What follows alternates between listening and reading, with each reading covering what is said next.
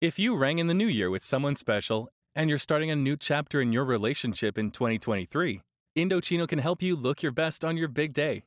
With their huge variety of customizable details and fabrics, Indochino lets you design your own unique look from made to measure blazers and suits to a custom, portrait worthy tuxedo, all with no tailor necessary.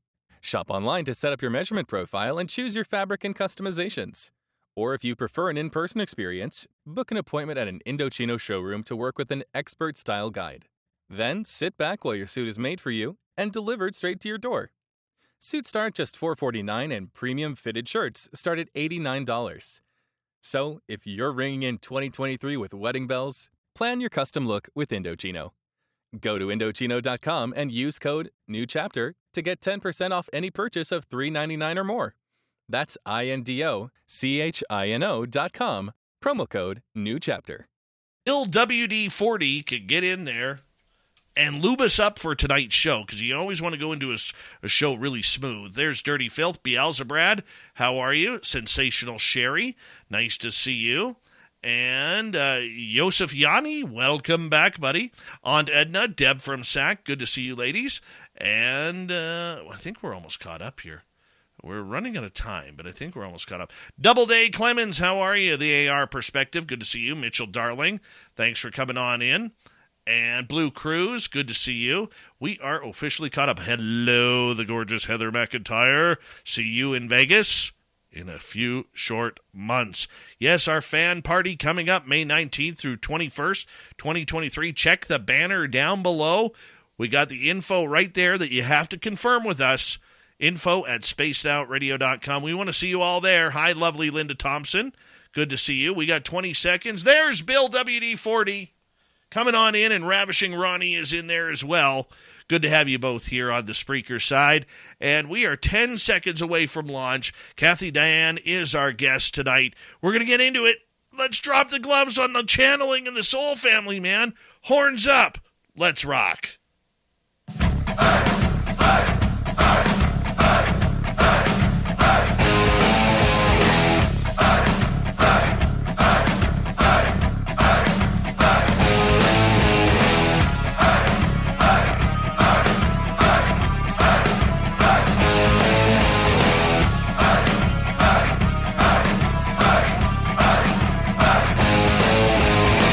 Mountains of central British Columbia to you listening around the world.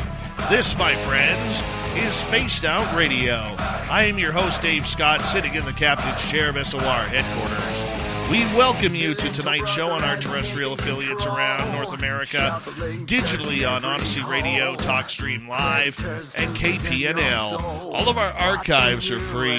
Join us at youtube.com forward slash spaced out radio. Do old Davey the favor, hit that subscribe button. You can follow us on Twitter at Spaced Out Radio, Instagram at Spaced Out Radio Show, and on TikTok at Spaced Out Radio. Our website, spacedoutradio.com. We have a plethora of features for you. Rock out to Bumblefoot, read the news wire, check out our swag as well. Tonight's show is brought to you by Chive Charities. Help make the world 10% happier by visiting Chive Charities today. You can find them on our website. We got a very talented show for you tonight. Author Kathleen Dayan is here. We're going to talk about reincarnation, the soul family, channeling from her perspective that led to her brand new book, Before We Were Born. Then in hour number three, we're going to head to the swamp. Bring you another story from the swamp dweller. Little Timmy Senor is back for the UFO report, and we'll try and shuffle in some news as well. About a decade ago, Kathleen Ready Dayan was working as a lawyer and writing in her spare time. Some personal losses led to her going on this spiritual journey that ultimately resulted in her being able to channel the spirits of her loved ones and also spirit guides and teachers. The information she received changed her perspective and her life. She left the practice of law to write Before We Were Born, based on the principles she has learned. She's got a great website where you can find her book. Go to Kathleen Ready Dayan, that's D A Y A N for Dayan, and put a little dot com on the end of that just to sew things up. And we're glad to have her here. Kathleen, thank you so much for joining us on Spaced Out Radio for the first time. How are you, my friend? Oh, I am wonderful. Thanks so much for having me on, and hello, everybody. You know what? I I found after reading your bio and everything that you and I are kind of on a little bit of a even though we're on different paths, the same journey with the channeling and and the spirituality because that's how it all started for me back in 2011. And for you, you know, the the sudden loss and, and trying to figure everything out, we're going to get deep into that here coming on up. But for you, Kathy, did you, I mean, growing up, going to school, becoming a lawyer, I mean, when you talk about a lawyer, you don't really think of spirituality, intuition, channeling, and, and all this crazy woo. Yeah, you're right. It's, it's a different track. Um, when I was growing up, I was always interested in anything spiritual. Even when I was a really small child, um, I was raised in the Catholic Church. And at the time, I was really just very interested in. I had all these little little books that I used to carry around and read, and um, I thought I was going to be a priest when I grew up. And then I found out that I couldn't be a priest because I was female, which was shocking to me. Um, I was I'm one of five girls, and I grew up in a household where we were my parents were the original feminists, and anything a boy could do, we could do, and uh, you know, so I was very shocked to hear that that was not going to be my calling in life. Um, but you know, I did. I, I, left the Catholic Church very young. I was not interested once I started understanding, um, you know, some of their um, the rules that they, you know, were um, the structure of the church. And I uh, just sort of started off on my own path, even as a as a young woman, just interested in other things, even as a you know middle schooler or that kind of thing. Um, I was kind of like a wild youth, so I teenage years were, you know, off the charts. Um, I found that I was um, I I got I ended up getting sober when I was 26, so I'm a recovering alcoholic. Congratulations. And I bring that up because, yeah, thank you very much. It's, you know, it's been a good path, you know, and um, since that, after I stopped drinking, I noticed as I was having um, little kind of like dreams, but these, I think of them now as visions or as lucid dreams, where um, right at that moment when you're falling asleep, uh, maybe you can relate um, you had to get these flashes of things. And I started having these recurring flashes of things that I've come now to believe were uh, past lives. So that was, you know, I believe that the alcohol was blocking a channel that was there all along. And that once I started, um, you know, being on the sobriety path and also really turning to a higher power as a way of um, sustaining that sobriety, I think that's that brought me back on path to um, you know to my spirituality. At any time, did you look at yourself and wonder if you were losing it, going crazy, you know, in, in your path? Because I know I did. I know that many mm-hmm. others who've gone down this road have as well. For you, how how did you figure out that this was a reality and not some sort of psychosis? I tell you what, Dave, I thought the exact same thing, and um, my husband and I have always, you know, experienced these spiritual things together. We're both very interested. And from the first night I met him, that's what we were talking about. And so we pursued all these spiritual communications together. And I was often coming to him and saying, What is happening? What in the world do you think is happening? Because it is, um, it's a shocking thing to get to the point where you're actually channeling another person's thoughts uh, I know you can relate to that to some level.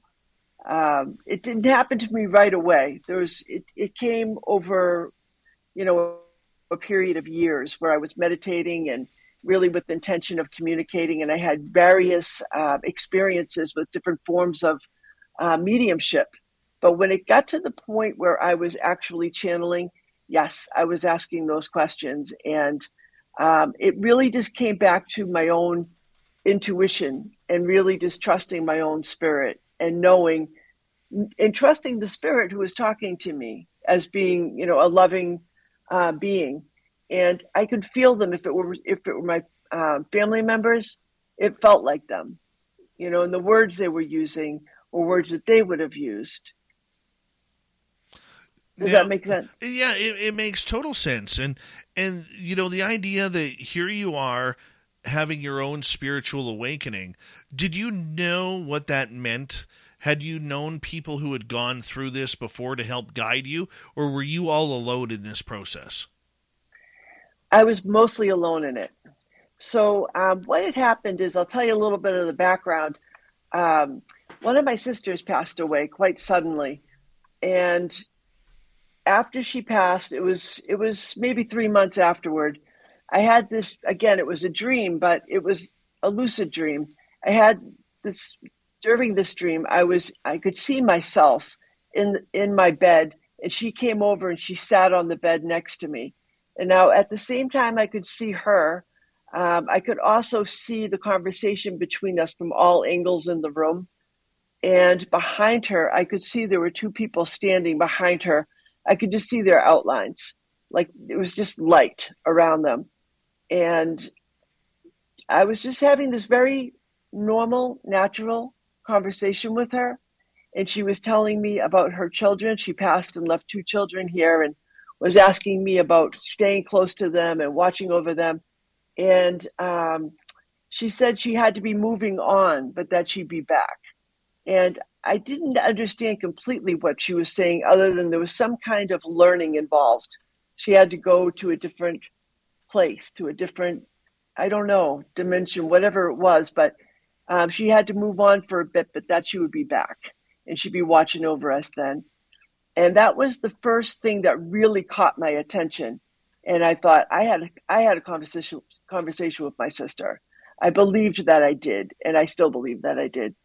And um, shortly thereafter, we started hearing about the spiritualist churches, and um, they have mediums that come in and uh, will perform uh, during the service. So you know, we would start attending you know services at you know a few different churches and getting messages from people in spirit um, that just convinced me that people are continuing after they pass their their spirit is still here. So i was really very interested in this. And then um, i lost someone else. Um, a guy that i was really close to when i was younger uh, we had just reconnected and three days after we reconnected he passed very suddenly and i was grief stricken by it and we hadn't been connected for years and years and years. And so the grief really took me by surprise because I didn't realize how important he was to my life because we hadn't been, you know, together, spending time together.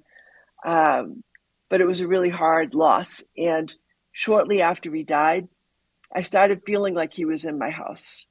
And I just started getting the sense that he's here. And I would start to say out loud to him, I'd call him by name and I'd be like, I know you're around. I, I feel you. I know you're here. And um, we went to a spiritualist church one night, my husband and I. They were doing um, something called table tipping. Have you experienced that? I have not. That is something that I've always wanted to to try. Yeah, check it out. It's it's cool. Um, so just um, you know, for people listening, what it really is is um, there's like a small table you know, just a small pedestal table, which means it's just like one leg in the middle, not four legs around. Um, and we were at a spiritualist church, and we were lucky enough to have the pastor at our table. There were four of us. And so she's a really good medium. So she was picking up stuff and telling us things as spirits were, you know, kind of coming around us. But um, the way it works is everybody puts their hands on the table very lightly. We're not, you know, moving it or anything. It's mostly the fingers on the table. And if a spirit comes through and wants to connect with you, you can feel the table start to, first it kind of vibrates and then um, it'll start to move a little bit. And if you get a really good, strong connection, it will rock and it can move itself. So here you are sitting there with, you know, these other people and you're looking at them, you know they're not moving it, you can see their hands, and this table is literally rocking wildly back and forth. And the night that we were doing this for the first time, it it was like it walked over to me and landed in my lap. It was just rocking itself. It landed on my lap and blew my mind. The whole, you know, the whole experience. Um, ended up that we were uh, after that, after it moved off my lap, we started um, tracking it as it would tap out different letters. So just very simply, like if it's one goes one time, it's an A, two times it's a B, and we'd spell out things. And this friend of mine, this guy that had passed, that I was grieving, spelled out his name. And so I knew it was him. He'd come over and he was, you know, people say, this is not my idea, but people say, oh, when it comes onto your lap, it's like it's give the person's giving you a hug. But it's that idea of contact, you know, of um, someone in the spirit world really reaching out to you and making this physical object move onto your lap so that you could you could feel the person. Um, it's hard to explain, but it's it's just simply remarkable. And we left the church that night, and we were like, "Wow! Like we need to figure out more about this to learn more about it." And so that really started um, my spiritual journey, which was uh, meditating fiercely as much as I could. Um, I opened up very quickly um, some would say too quickly, and I will partially agree with that because some of the things came too quickly for me. But um, that's just the way I took it on, and uh, so I I opened so fast that my third eye developed a lump, like right here, and right at the same time as I started, you know, seeing auras and spirit lights in my house and things things of that nature. Um, just lots of things started happening. The clairsentience, the I was feeling, um, you know, spider webs. Um, it felt like it's just it's spirit touching, touching your body, and the way it feels is is uh, kind of like like a spider web. You know, a spider dragging its web across your arm, or um, or like in my hair, I'd feel like a static electricity. Uh, those kinds of things, like the physical feelings that came with it. Um, all those things happened before I got to the point of hearing spirit or channeling. Well, you know what? I, that sounds so familiar because my guru Pascal is in our chat room right now, and I blame him. Ah. I blame him for everything that I've gone through. You know, and I mean that with all due respect. And I know he's going to have a good chuckle over that. But you know, I, I was lucky enough to have somebody like Pascal walk me through mm-hmm. this journey and and you know it is tough to do this journey alone when you're when you're opening up because believe it or not it's it's like driving or or learning golf or whatever. You know there's a lot of a lot of different directions you could go in a lot of bad habits that you can actually not even know you're making mistakes but here you are in you know making these mistakes with spirits that you don't want to be speaking with or or how to protect yourself or or anything along those lines. You know so for you having to do this trial and error and learning which way to go how did you find your direction? Well you know i did have a couple of teachers at the church there that i would check in with because you know it i really was um you know just trying to find my way. And you know reading books that kind of thing but it doesn't really get you there. You know it doesn't explain the things that are happening. Um, there was a native american guy at the church that would teach uh, different classes and and i took a healing class with him. And he was laying his hands on my back one night and he said to me you're a trance medium and i said no I'm not. And he's like, Yes, you are. You're going to be opening up and people are going to channel through you. And I was like, not interested. I just, I wanted to be a medium like the people I saw at the churches are, you know, that were doing, you know, coming to people and, and seeing different things and hearing things and, and more directly, like, you know, um, without somebody actually coming through my body. That was a, a frightening thought for me. Um, so it did take me a while to get there where I felt comfortable doing it. But yeah, I think it's important to have people to check in with. Oh, for sure. And he, yeah, for sure. He did teach me a lot of things. Good. You know, told me like like how to control it. And in the beginning, people were waking me up. Spirits were waking me up all the time. and he he said, you know, you have to you have to shut that down, you know, and uh, you know you have to you know create your own boundaries and and you know set your own intentions and you know so now I I, I became I got really scared of it for a while, honestly, um, and I would just stop. I would just not do it for a while, and I got it took a while, you know. I I laugh because when Pascal was opening me up as we got about five mm. minutes to go before we got to go to break at the bottom of the hour. When Pascal was okay. opening me up, the, one of the first questions he ever asked me was, "How far down the rabbit hole do you want to go?" And I made the I made the foolish mistake of saying all the way, and he took me there. Mm-hmm.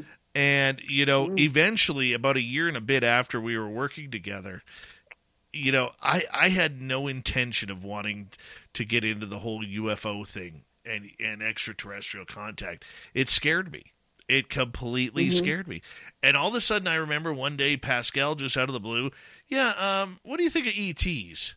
Like, what do you mean? And uh, he's like, well, my guides are telling me that you need to start making your way towards ETs. And I'm like, no, Where's my free will? I get free will in this. I'll communicate with spirits at, at any time, and no aliens. Yeah. I saw what happened to Travis Walton in Fire in the Sky. You know, I saw Close Encounters of the Third Kind. Don't want that stuff. Don't want it all. And he's, right. he's like, well, what if you don't have a choice? And I'm like, well, what about my free will, man? I thought I got this free will ticket, you know, because I was so stupid yeah. and naive, you know, and he would just laugh and he kept promoting ETs, ETs. And then eventually the UFOs started showing up. And I was like, uh, oh, this damn Pascal. This damn Pascal. Wow.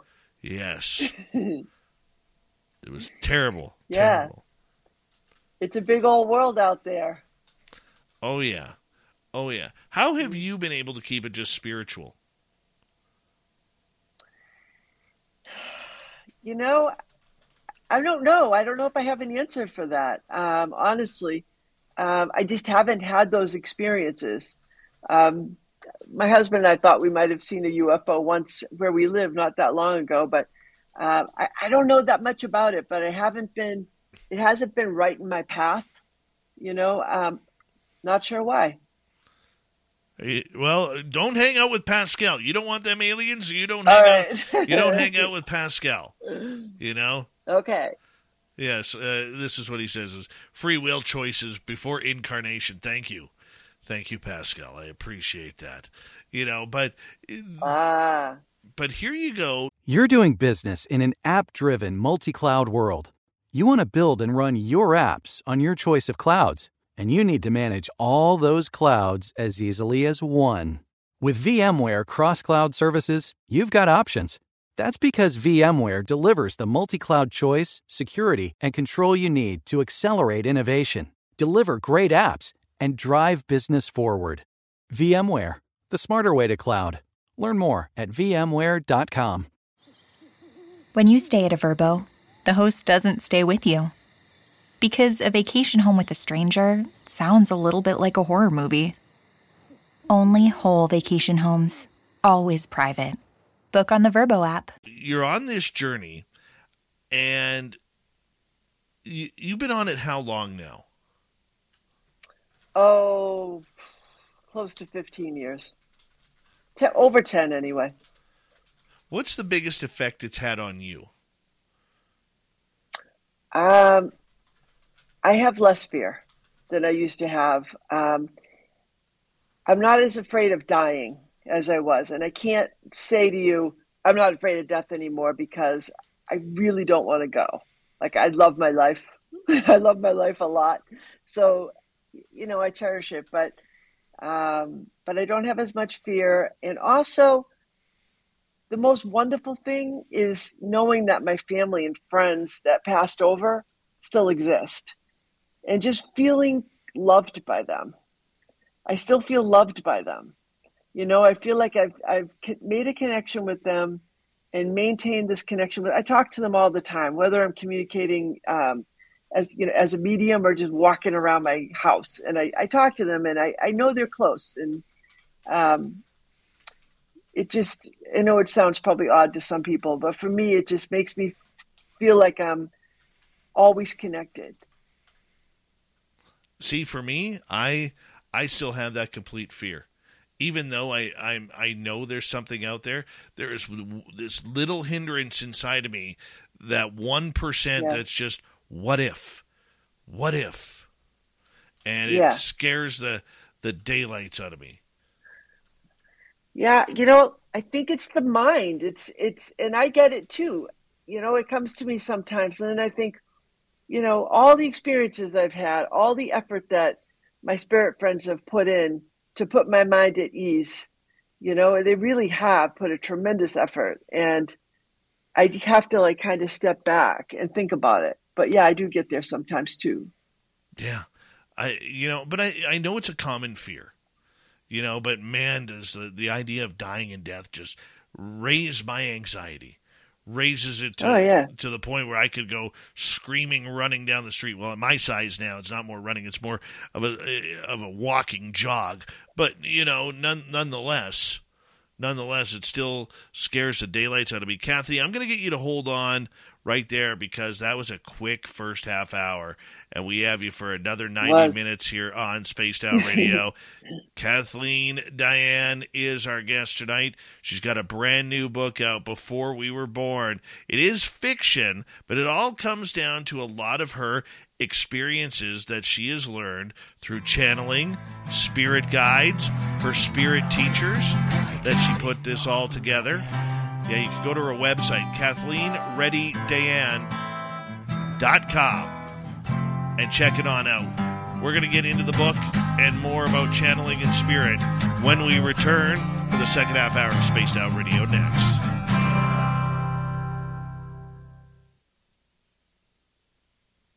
All right, we are clear.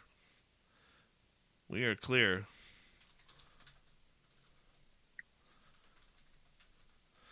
Having fun? Yes, I am having fun. Very cool. Am I talking too much? No, you're you're absolutely perfect. you are absolutely perfect. Oh, good. let me just grab a sip here. Yeah, that damn Pascal of mine, he is uh he's just amazing. Just amazing. How did you meet him?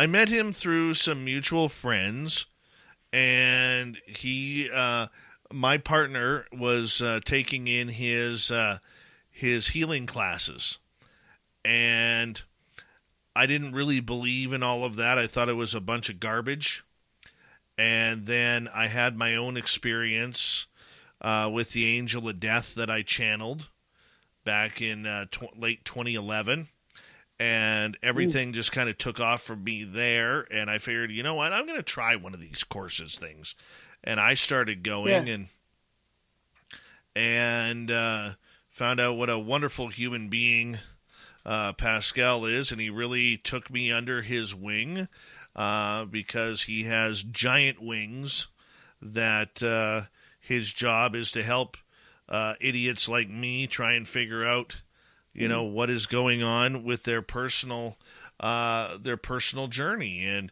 you know uh, to this day you know we don't talk every day but you know i feel that he's a fixture in my life and and a guide in my life. It's like having your own spiritual angel in in uh, human form.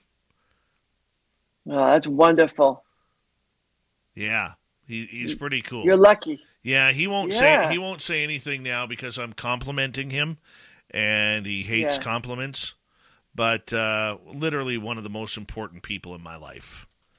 Yes, it's that sounds like it. Yeah. Very, very.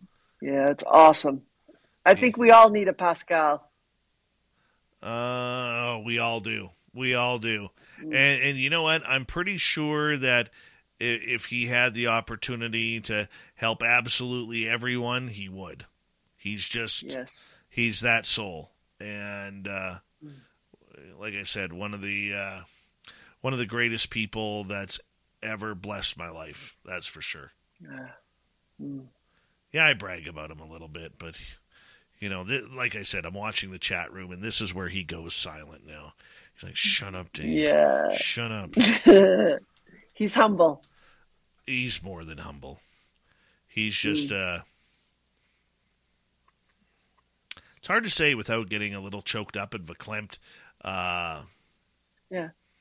he is uh he's a hero of mine and, and a mentor and a guru and a brother and there's not enough adjectives in this world that can describe uh, the importance of this person uh, in my life and on this planet. That's for sure. That's an amazing statement you just made. Yeah, thank you. Thank you. Mm. Pascal's head's about uh, this big now, but that's okay. That's okay. he deserves it. Yeah. yeah. But we experienced some really cool things together. I remember that first night he he we would go on these drives and he would put his hand on my back to connect with my energy. And as we were driving, I would actually see spirits standing on the side of the road. And it may not be just a human, Wow. it, it may have been a bear or a deer or a dog or a coyote or Yeah. or whatever.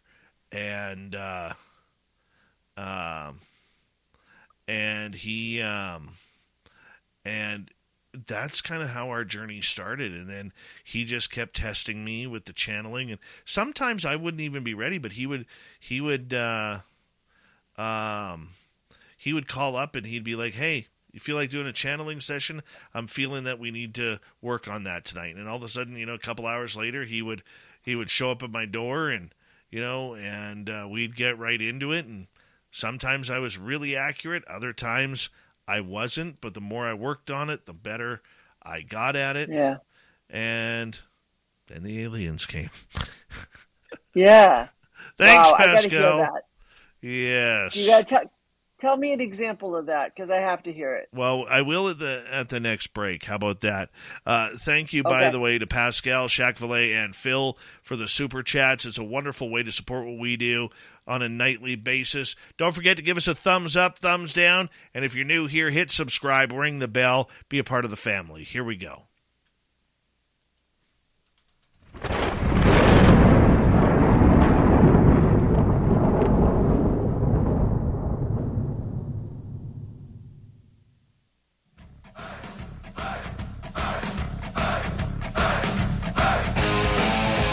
Second half hour of Spaced Out Radio is now underway. Good to have you with us. My name is Dave Scott. Very much appreciate learning your listening, or er, earning your listening ears. That is. Want to remind you that if you missed portions of this show or others, check out our free archives by going to youtube.com forward slash spaced out radio. Do old Davey the favor, hit that subscribe button. Our website is spacedoutradio.com. We have a plethora of features for you. Rock out to Bumblefoot, read the Newswire, check out our swag as well. Follow us on Twitter at Spaced Out Radio, Instagram at Spaced Out Radio Show, and on TikTok at Spaced Out Radio. Here we go. Kathleen Ready Dayan, pronounced Diane, but spelled Dayan, D A Y A N. Yep. Throw a dot com on the end of that, and you got her website where you can find her brand new book, Before We Were Born. And this book is about reincarnation, spirituality, healing, and everything that goes along with it. Kathleen, thank you so much for joining us. Ah, thank you, Dave. Nice to be here. Oh, for sure. We're glad to have you here, too. Now, here you are having all of these real life situations that you're trying to figure out, yet you pen a book that's about fiction and is fictionalized about the many experiences you've had. Why did you go down that route? Well, first of all, I love stories. I've always been a storyteller. Um, but also, I feel like sometimes fiction resonates better with people. It's easier to, um, You're doing business in an app driven multi cloud world. You want to build and run your apps on your choice of clouds, and you need to manage all those clouds as easily as one. With VMware Cross Cloud Services, you've got options. That's because VMware delivers the multi cloud choice, security, and control you need to accelerate innovation, deliver great apps, and drive business forward. VMware, the smarter way to cloud. Learn more at vmware.com. You're doing business in an app driven multi cloud world. You want to build and run your apps on your choice of clouds, and you need to manage all those clouds as easily as one. With VMware Cross Cloud Services, you've got options. That's because VMware delivers the multi cloud choice, security, and control you need to accelerate innovation, deliver great apps, and drive business forward. VMware, the smarter way to cloud. Learn more at vmware.com. Understand some concepts, I think, if it's put in a fictional form. Um, I started talking to my guides about writing this. I wanted to write the story, and I actually wrote it first as a screenplay because I was visualizing it as um, it was just it was a very visual story to me. So that's that's you know what I did, which served me well because I ended up using that screenplay as an outline to come back in and, and novelize. Um, but for me, I wanted to take those concepts, which are, you know, primarily the book is about uh, reincarnation and spirit communication. Uh, it's two people who choose to incarnate together um, throughout different lifetimes. And this is one particular lifetime. But the other really important thing that I wanted to talk about was the communication between worlds. So, not to give too much away, but um, you know, one of them is going to pass at some point during the story, and they need to continue um, find a way to communicate with each other. And so that delves really deeply into spirit communication and channeling and and all these things that you and I were just talking about. Um, but I feel like it's a soft way to present some ideas when you create a story and some characters that feel like, you know, people you know, you know, that that's my goal when I write these characters to feel like you're having, like you know these people and you're you can identify with what they're going through and and who they are, and I just like the idea of having them tell the the story of these these concepts of how it works. So the idea that you know that you're putting these characters through this spiritual connection, how did this resonate with you compared to your own experiences that you've had? Very similarly, really. Um, this is a romantic story, and I just want to make sure I say that um, there's all kinds of soulmates and they you know it's it's a lot of times people emphasize the romantic kind and that's what i chose to do with this. Um, it worked really nicely for my purposes uh, to have one in each world and um, them communicating with each other.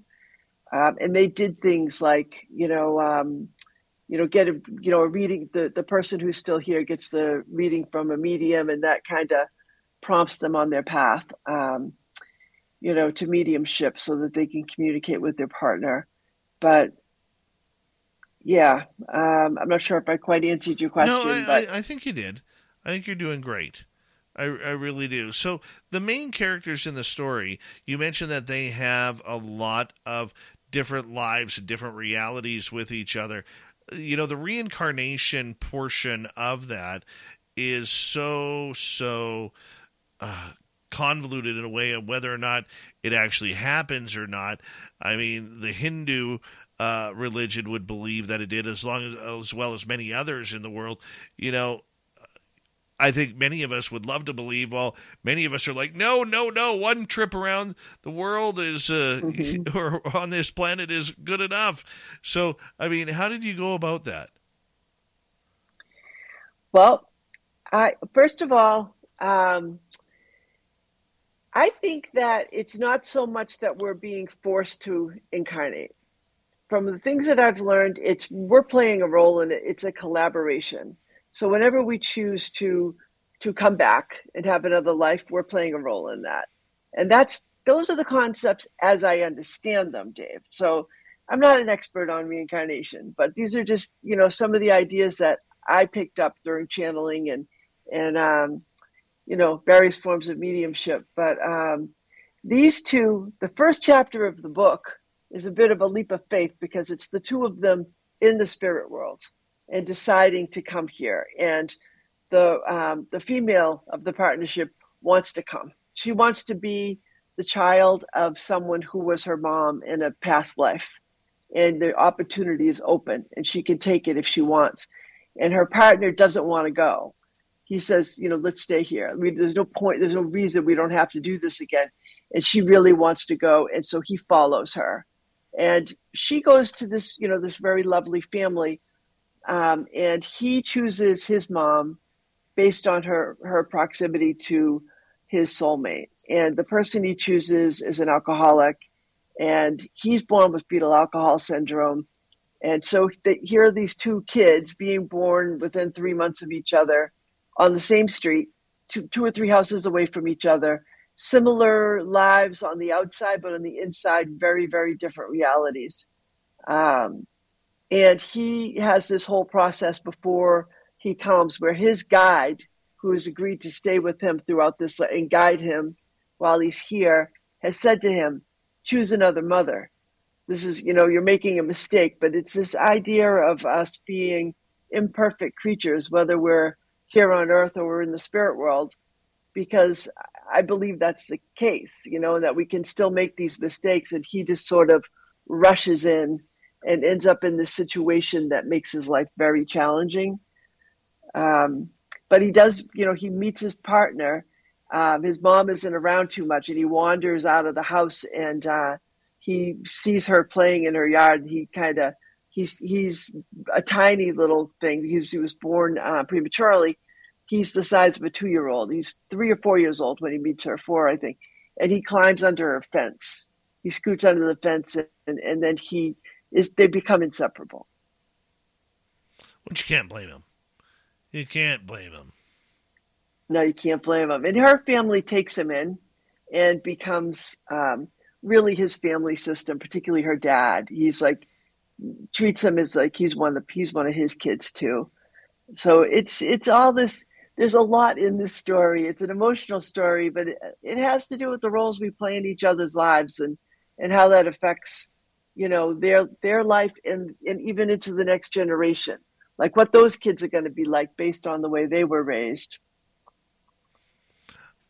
The idea that uh, you know once again that you're dealing with reincarnation have you looked into reincarnation in your own life and whether or not you've been on the planet before?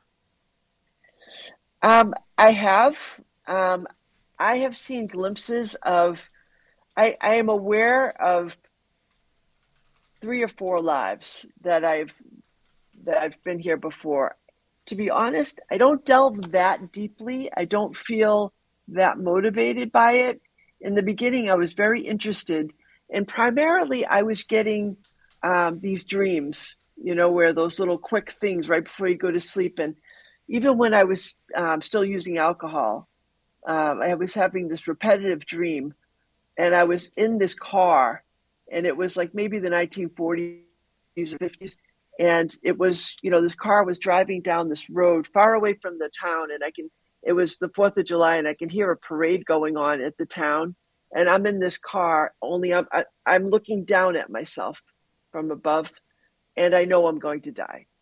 And I had that dream repetitively, and I I think after my experiences, again, it's such a it's a vast um, experience. All the things that have happened. It's been over years and years, but having had enough of these other dreams, I can now look at that and say, yeah, that was that was probably my last incarnation here. Were were dreams previous to this? Were they very important to you? Were you were you someone who could always remember your dreams? Not always, but yeah, dreams are important to me. Um, and even like when I was younger, I used to dream about um, having a brother that had I had lost him somehow, and I don't have any brothers. I, as I mentioned earlier, I'm you know I'm one of five girls, but it would I would wake up with my heart aching, like just I miss him so much, and you know, and I wonder now, like, was that somebody that was my brother in another life? I it, it may have been. Wow, wow, that's kind of intense. Yeah, that's, that's kind of intense. How do you know who you're talking to? So, like you, you said, what? you said there it may have been your brother. Uh, it was intense. How do you know it was him, potentially? Well, that was just in like a, a, a little one of those little pre-sleep dreams. Like for me, it's that little magic moment between when you're falling off to sleep. I get these little. I'll get a little quick vision. Um, sometimes, if I'm really lucky, one of my spirit friends will pop in right then, and I get such this most beautiful, clear vision of them. Um, you know, usually it's a family member that has passed, but um, that doesn't that doesn't happen very often. I wish I could make that happen. Um, but when I'm communicating, I have that question that you just you know uh, raised about knowing who you're talking to. There have been times when I felt like I wasn't talking to the person that they were saying they were, or there was something that felt off, and I just you know came to the conclusion that whenever it doesn't intuitively feel right to me, I shut it down. Okay, so let's talk about that intuition here for a little bit because, you know, for many of us, we may not understand how that that truly works and how that truly work uh, it can be utilized to the benefit of a person. You know, you, you're mentioning there that you know you have to be able to to uh, trust your own intuition. How long did it take you to trust yours? Oh, gosh. You're doing business in an app driven, multi cloud world. You want to build and run your apps on your choice of clouds, and you need to manage all those clouds as easily as one. With VMware Cross Cloud Services, you've got options. That's because VMware delivers the multi cloud choice, security, and control you need to accelerate innovation, deliver great apps, and drive business forward. VMware, the smarter way to cloud. Learn more at vmware.com. You're doing business in an app driven, multi cloud world. You want to build and run your apps on your choice of clouds, and you need to manage all those clouds as easily as one. With VMware Cross Cloud Services, you've got options. That's because VMware delivers the multi cloud choice, security, and control you need to accelerate innovation, deliver great apps, and drive business forward. VMware, the smarter way to cloud. Learn more at vmware.com. Um, probably a few years at least before some of it felt very, it was amateurish. That what I was doing, you know, mediumship wise, was definitely, you know, like you mentioned before, you know, opening up too fast or or venturing places without guidance, things like that. Um, it just took, I don't know, I, I, maybe that's a wild guess, but a few years, I guess, before I felt um, you know, balanced and grounded with it. And to the point where, you know, I didn't have anybody, you know, come, jumping into my space that I wasn't inviting there. Um, you know, the, the people that were coming in when I was sleeping, waking me, all of that stopped. And really that came back to me setting the boundary, me saying, I don't want to do this. And to the point that sometimes I'd have to walk away for a while um, which is an, another thing is that it is um, it's very taxing you know communicating and particularly if you're doing channeling uh, there's just times i needed a break from it how stressful was it for you um, when i'd get too tired from it or if i wasn't sure about um, who exactly i was speaking to things like that are very stressful I found that very stressful. But now I don't. Now it's um, I still my husband and I communicate together. I think of him as like he's the grounding force. Like they've told me that he's like I can communicate without him there, and I I do occasionally do that, but um, for the most part we do it together. And he's he just helps me feel more grounded, and you know I'm I'm I'm much calmer about it now. I'm not nervous. Um, it just is it's natural what's it like to have a spirit go into your body oh well sometimes i just feel them lining up i feel um, i can usually tell if it's a male or a female by the way that they hold their bodies their heads and also i feel it deeper in my throat i feel the male voice i feel a deeper feeling in my throat it's a weird sensation when you allow a spirit to take over your body to communicate. do you get any side effects from that the next day? Sore body, sore throat, sore neck, anything like that? Um, you know, I'm very um, cautious about it these days. I don't like the, you know, the the full trance. Um, I worked on that for a very brief period of time, and then I just said this is not something I'm comfortable with, and I moved away from it. So now I'll line up with the spirit, and I don't let them take over. I don't let them. Um, I try to get my mind out of the way, but I'm maybe not my full consciousness of like um, where I'd feel, you know, capable of driving a car in that moment. Like after I, you know, after I communicate, I always need some time to kind of get back um, to my regular consciousness. But um, I'm still aware. I'm still there, and I know what's being said, and I, you know, my mind is still at play, which is a problem because the mind will jump in sometimes, and I have to get it to be quiet so that I get a pure message. Um, that's an issue, you know, that I have. But the when I first tried doing this kind of communication, we were working really closely with um, a guide, and I felt like this really strong pressure right on my crown chakra, and then I had this sensation like I was falling. And then um, I all I saw all kinds of visions. It was really really interesting, but I think they were opening up whatever needed to be open there for to do this kind of communication. Um, and the first time I communicated like that, like as a channel, it came from my solar plexus and it hurt. So I had the sore solar plexus all the way up my chest and my throat were sore in the very beginning. And then it became something um, much um, much less effort. The words will so now when I do it, the words just kind of come out. They're not forced out. If that makes sense. Absolutely. I mean, it's a very difficult thing to have something take over your body and whether or mm-hmm. not you have full control over it that is something else to be argued with because there is a danger that goes along with it you know you don't mm. know for a lot of people who are or what is actually entering your body and so i mean for you how did you gain that control of what you would allow to chat through you? I just made decisions about it. I was just I just set boundaries and just wouldn't allow I could feel my body. I could I, I you know, you can feel what's happening. You can feel I just I go to a point where I'm comfortable and I don't go further than that. Do you ever, you know, regret doing this?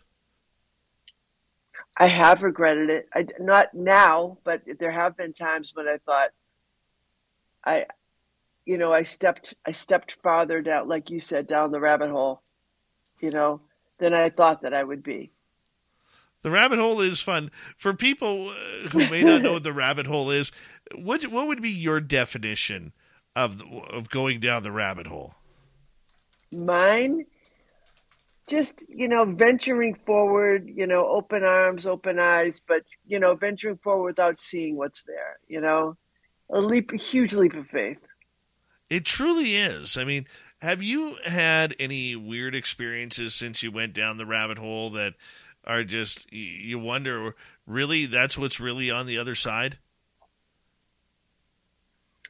um no, but not. I mean, not really. I've had a couple of, um, you know, weird little quick visions or things like that. You know, like, but I had a cool experience as you were saying that. I was thinking about this, but it's not really the other side, or maybe it is. I don't know. I was um, in a guided meditation, and it was to. Um, the goal was to meet our uh, power animal or spirit animal Yes. And the have you done that? These kind of yeah, I don't maybe this is pretty specific. I'm not sure, but anyway, this guy was leading um leading a whole group of us, and he said, you know, find um, a familiar place in your yard or someplace you like to walk or something, and then is there a hole somewhere? When you were talking about the rabbit hole, is why I thought this. Um, and I want you to go into that hole, like head first, just go into it in your mind in your uh, meditation. Go go through there. And if there's bugs if there's anything in there just push it out of the way. It has nothing to do with you and just keep going going going. And then when you come you want you to see that there's sunlight coming and then follow that sunlight and come up and um, see what's there waiting for you and i did come up and I wasn't underground that long because in my mind I'm just kind of moving along. I could see the light. And I came up and I saw stripes go by me. And it was a tiger. Oh, and wow. I can't, I couldn't believe it. And my friend who had passed that I told you um, kind of led to a lot of this, um, you know, spiritual pursuit was there with the tiger. And he was showing me this and I came back up and I told my the teacher he was um, this Native American healer I was telling you about, and I told him, I I think I have a tiger, and he's like, No, you don't have a tiger. There, it has to be an American animal. Which I thought, well, I don't know why, but I'm pretty sure I, there were stripes, you know. So anyway, that was that was an interesting experience. Yeah, no kidding. And, and that was the first time you saw a spirit animal. Yeah. And how many it other was. how many others have come by since then? Um, a few, not a lot. Um, you know, just during conversations, there'll be mentions of them, that kind of thing. I have never seen a spirit animal like you did, when you know, just driving down the road and seeing them. I've never seen that. Yeah, I didn't know if mine were were spirit animals or just the spirits just letting me know they were there. That I was actually, for the first time in my life, noticing them. Ah, I see. So that that was a strange one for me. Mm. Hmm. So yeah, with about ninety seconds to go here before we got to go to break at the top of the hour, did any of this confuse you? Or scare you as you were going through it? Yes, absolutely. Uh, both of those things. Um, you know, I was raised Catholic. I had a lot of uh, fear. I still do. I don't know how to get rid of that. You know, the, you know, just the, the idea of straying off this path at all into this path and, and, um, you know, people you know tell tell you a lot of things when you're a little kid and it sticks in your in your mind. And it's still in there for me. So yeah every once in a while i'll get i'll get scared of it all. So what scares you? What's out there how dark it is. Like is it something that could in any way harm me either now or after i pass? Right. Right. And you know do you have you question your own religion, your own religious beliefs, or your spiritual beliefs since then? Um, well, I don't. You know, I just um, I have my own my own kind of spiritual path. It's I, I don't follow any religion. Right. Um, for me, it's it's really it's just you know we were talking about animals and all. To me, God is in everything. I see God yes. in, in all of it. And I think so. To me, I try to. You know what? We'll get you to hold on right there. I lost track of time. You can blame me for that.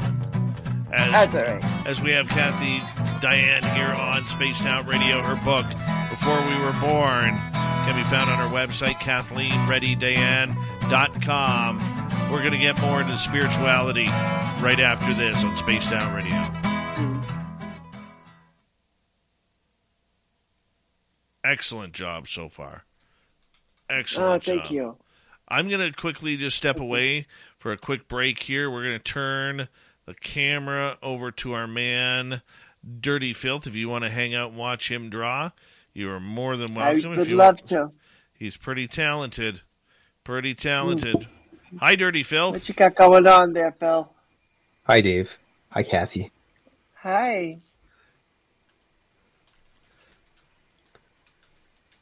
That is beautiful. Not quite done yet, though. Yeah. Just a little bit of, a little bit left. We've got some pals traveling through space. That's all I can pretty much say about this right now. Dave's like let the. Yeah. What's on the left here? Oh, this? That was the drawing Oh, I did the other night. I see. Oh, that's cool. That was the Calvine UFO from 1990.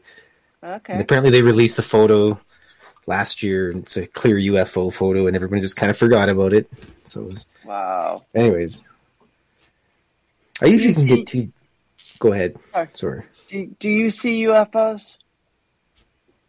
No, I, No. I, I I filmed a UFO once. That was that's about it.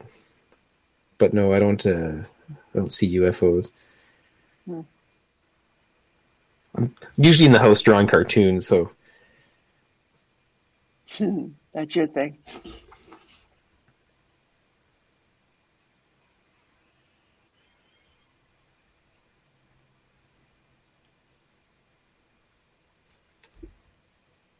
I usually give the soul spirits or the light beings, if you will. I usually give them blue eyes.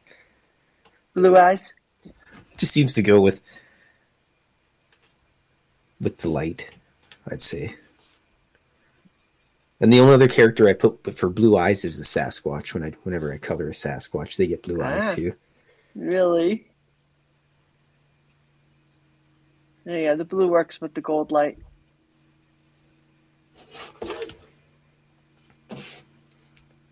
Yeah, the cats were getting really rowdy earlier. Otherwise, I would have had more painting done. Well, the kittens Oh. rather. Oh, they're right there? They're not here anymore. They left and went downstairs, but they came up to the studio and decided that they're going to cause a ruckus. Ah. Well, they'll do that.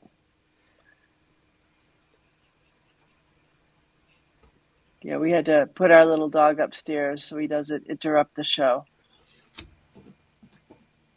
That's why I make sure I keep my microphone off.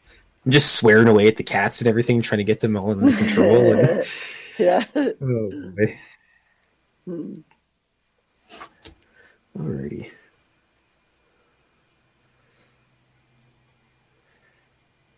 Just gonna wait for the paint to dry here and break up the pens. Very nice. Actually, I need a.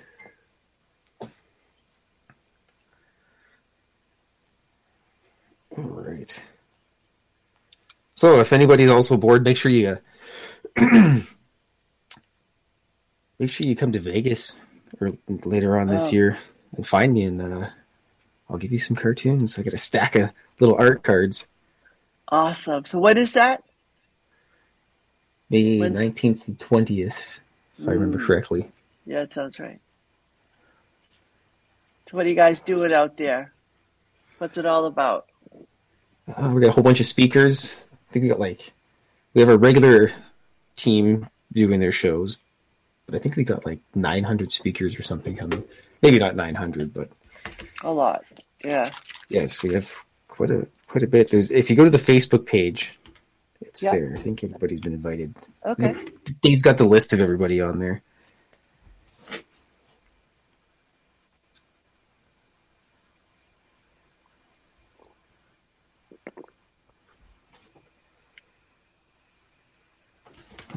Else? I think this brush is dead.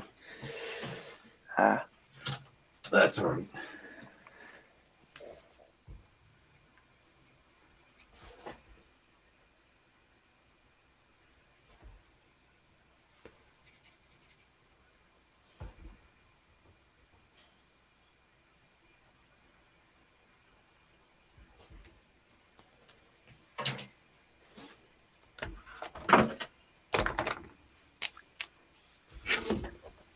All right. How you doing there, Filth? Good, how are you, Dave? Have you mentioned your website and your book? I believe I did. You, And the you did not. thing. You didn't tell me that. Oh yeah, geez. Oh, I thought I did. Sorry, I'm Tell me. trying to. If you go to fylthy.com, F Y L T H Y dot com, got prints, and I got a book there and a calendar. And you can even email me and just say hi if you want. Okay, I will. So it's f y l t h y dot com. Yes. Okay, I'll check it out. Dirty filth. That's why we love him around here. Good morning to you, number 31 from Luleå, Sweden, Lars Jansson. He'll be starting in goal tonight uh, for tonight's game. We appreciate that. The guy has a 1.98 goals against average right now. Pretty happy with that. I want to say thank you to Kira, Phil, Pascal, and Shaq for the super chats. The super chat is a wonderful way to support what we do on this show on a nightly basis. So thank you. And if you're wanting to go to meet us in Vegas for the SOR fan party May 19th through 21st, read the scroll below, right below here, right right down there, and you'll be able to get that information. Here we go, everyone. You're listening to Spaced Out Radio with Dave Scott. Follow Dave on Twitter at Spaced Out Radio and on Facebook, Spaced Out Radio Show. Hour number two of Spaced Out Radio is now underway. Thank you so much for joining us. My name is Dave Scott. Very much appreciate earning your listening ears wherever you are on this beautiful planet we call Earth. Hello to everyone listening in on our terrestrial affiliates around North America, digitally on Odyssey Radio, TalkStream Live, and KPNL. All of our archives are free. Join us at youtube.com forward slash spaced out radio. Do old Davy the favor, hit that subscribe button. The Desert Clam has set the password for tonight in the SOR Space Travelers Club. Abrosia. Abrosia is your password. Use it wisely, space travelers, as the clam sets the password each and every night right here on Spaced Out Radio. Our website is spacedoutradio.com. We have a plethora of features for you. Rock out to Bumblefoot, read the news wire, check out our swag as well. Follow us on Twitter at Spaced Out Radio, Instagram at Spaced Out Radio Show, and on TikTok at Spaced Out Radio. Here we go, second hour with author and this this is just a great topic. Kathy Dayan is here tonight. Her website, Kathleen Ready Dayan, Dayan spelled D A Y A N dot com. She's got a great book out called Before We Were Born. It's about spirituality. It's about reincarnation, lifetimes together. And we are opening up about our own spiritual woo tonight. Kathy, thank you so much for joining us. If it, it, it's such a great pleasure to have you here because we don't do a lot of spiritual talk. We normally are into the UFOs and monsters and stuff, but I like taking a break. Mm-hmm and getting to these mm-hmm. topics. How often do you practice your own spiritual communication? Oh, you know, not that often now. I mean, maybe, I mean, to actually sit down and, um, you know, actually communicate um, probably once a week or something like that. Um, but you know, as I mentioned earlier, I I talk to the I talk to my spirit friends all the time. I mean, when I need to hear back from them, I'll sit down and I'll channel. Uh, but for the most part, I just you know I speak to them as I go through my life, and a lot of it is, you know, sending gratitude for the support they give us for the you know my whole family and and for myself and just just the tremendous amount of love that I feel um, that I receive from them. Um, I just feel like I have a really uh, it feels like a, a very privileged um, way to live to know that I have that, um, which is one of the reasons I really wanted to write a book and talk about these things because you know I don't have to carry grief. I mean, you can never get completely away from grief because someone you know dies, it's it's your heart's going to break, you know. But um, with time, as you get past some of that, if you have understanding that your your loved one is still there and um, is still, you know, part of your experience, still wants to be a part of your experience, um, still loves you, to know that is a huge thing and I wanted to be able to share that. You're doing business in an app driven, multi cloud world. You want to build and run your apps on your choice of clouds, and you need to manage all those clouds as easily as one. With VMware Cross Cloud Services, you've got options. That's because VMware delivers the multi cloud choice, security, and control you need to accelerate innovation, deliver great apps, and drive business forward. VMware, the smarter way to cloud. Learn more at vmware.com. You're doing business in an app driven, multi cloud world. You want to build and run your apps on your choice of clouds, and you need to manage all those clouds as easily as one. With VMware Cross Cloud Services, you've got options. That's because VMware delivers the multi cloud choice, security, and control you need to accelerate innovation, deliver great apps, and drive business forward. VMware, the smarter way to cloud. Learn more at vmware.com. You know, with other people.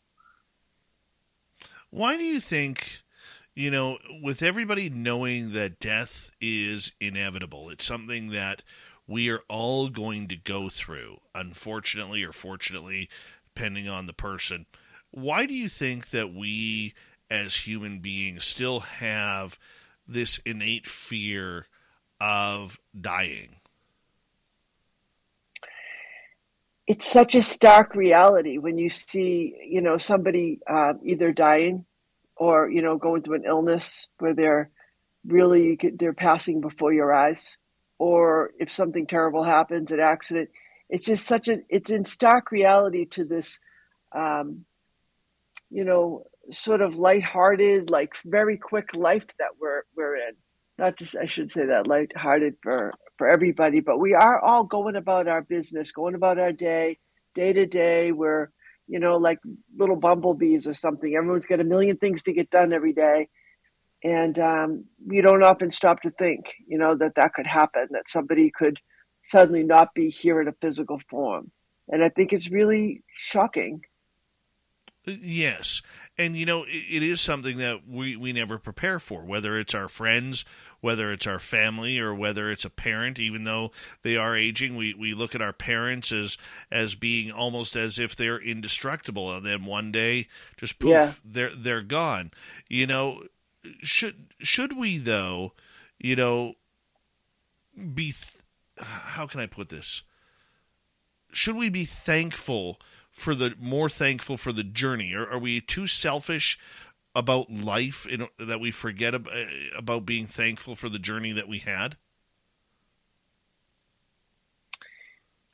I'm not sure if I follow. Well, every... do you mean to do you mean for the per, like each of us looking at our, uh, you know, that we're going to be facing death, and should we just be looking back gratefully? Yes. Yeah, and I guess take it another step further, and you know, be grateful to you know that we're going onward. In my mind, that's what's happening. You know, to know that I'm gonna, my spirit is not to be, you know, buried in the ground or burnt. You know, um, my body will be ashes one day, but my spirit won't be. What you know then comes you know to to give it the old other argument uh, there and, and the other side of the ledger. I mean, what makes you believe, or what have you been shown that there is life that continues with the spirit? Because I've had, um, well, first of all, you know the the spirits that communicate to me they're people that lived and have you know passed passed on and they're still able to communicate. They still exist. Um, but also um, i've had some glimpses of of other worlds of being in the spirit world.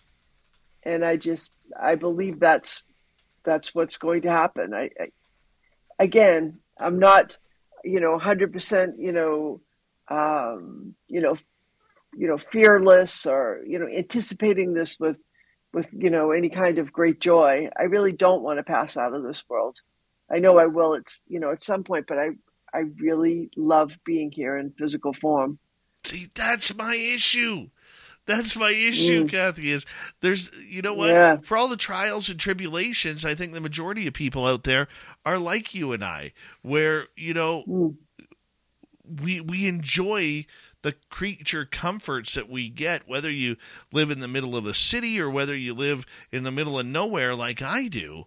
We, yeah. we, we tend to enjoy these creature comforts of what we call life. Yeah. You know? Yes. I, I mean, hey, we're all trying to be better each and every day, the majority of us. And, and mm-hmm. you know, when you have that little bit of success – whether it's career wise or you win the lottery or even if you try a new hairdo and it looks fantastic on you. You know, we're all Mhm. trying to to better and improve ourselves, and it just seems, you know, I think for a lot of us, we just get tired of that that there isn't enough time. You know, like we got to Mm. sleep, we have to relax, we have to, you know, have those calm nights rather than go go go go go. Mm.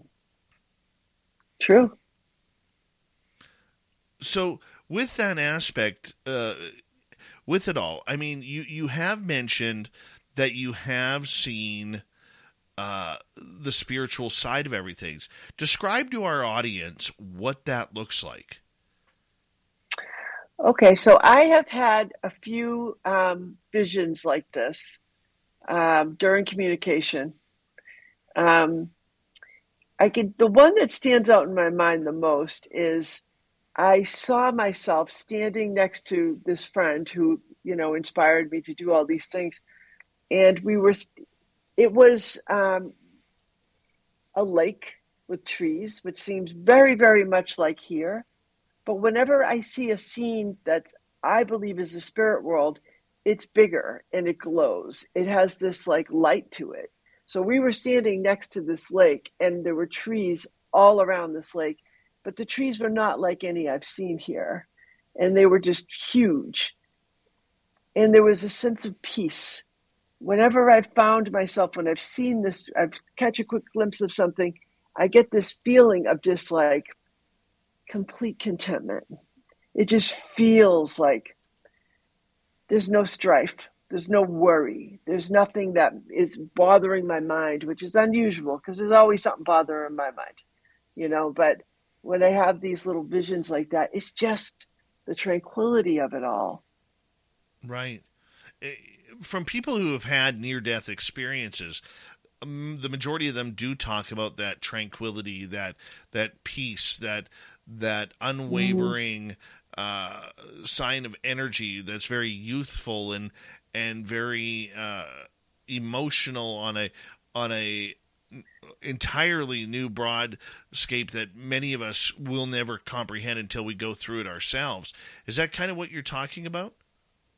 Yes, that is what I'm talking about. And it's and the thing is too, Dave, when you're experiencing it, feels natural. You know, and that's one of the things that you asked me a little while ago, like how I know, you know, if something is um, you know, you know, if it's like safe to let someone in, you don't know who it is, or you have these different experiences and and not being able to see all of it and understand it all, it's it's it's a it's a leap of faith. But I've found that the most profound experiences that I've had have felt completely natural. And so some of those are, um, you know, I've seen, I've, I've awakened at night and had somebody standing at the end of my bed and acknowledged them, got up, used the bathroom, and came back and went to bed.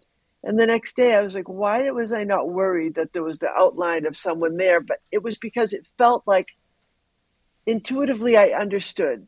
It was somebody, it was one of my friends watching over me while I slept. There was no evil in it. There was no kind of um, bad intention. It, it just, and I could feel that. And I think when we're sleeping or half asleep and you kind of don't overanalyze too. But it was the same thing with seeing glimpses of the spirit world, whether it be that the scene I just described to you or some others that I've had. It always has this feeling of like natural. I'm not going through anything strange or weird. It's it seems like it's not supernatural. It's natural. Are we all prepared for that deep down subconsciously? I think so. I mean, I didn't do anything to prepare for that feeling. It's just when I've had these experiences, I I just it's really innate. It is. It's something that I just feel like um, I trust. I trust the spirits that I communicate with. They're people that have supported me for years now. You know, in various ways, they've supported me and and my family.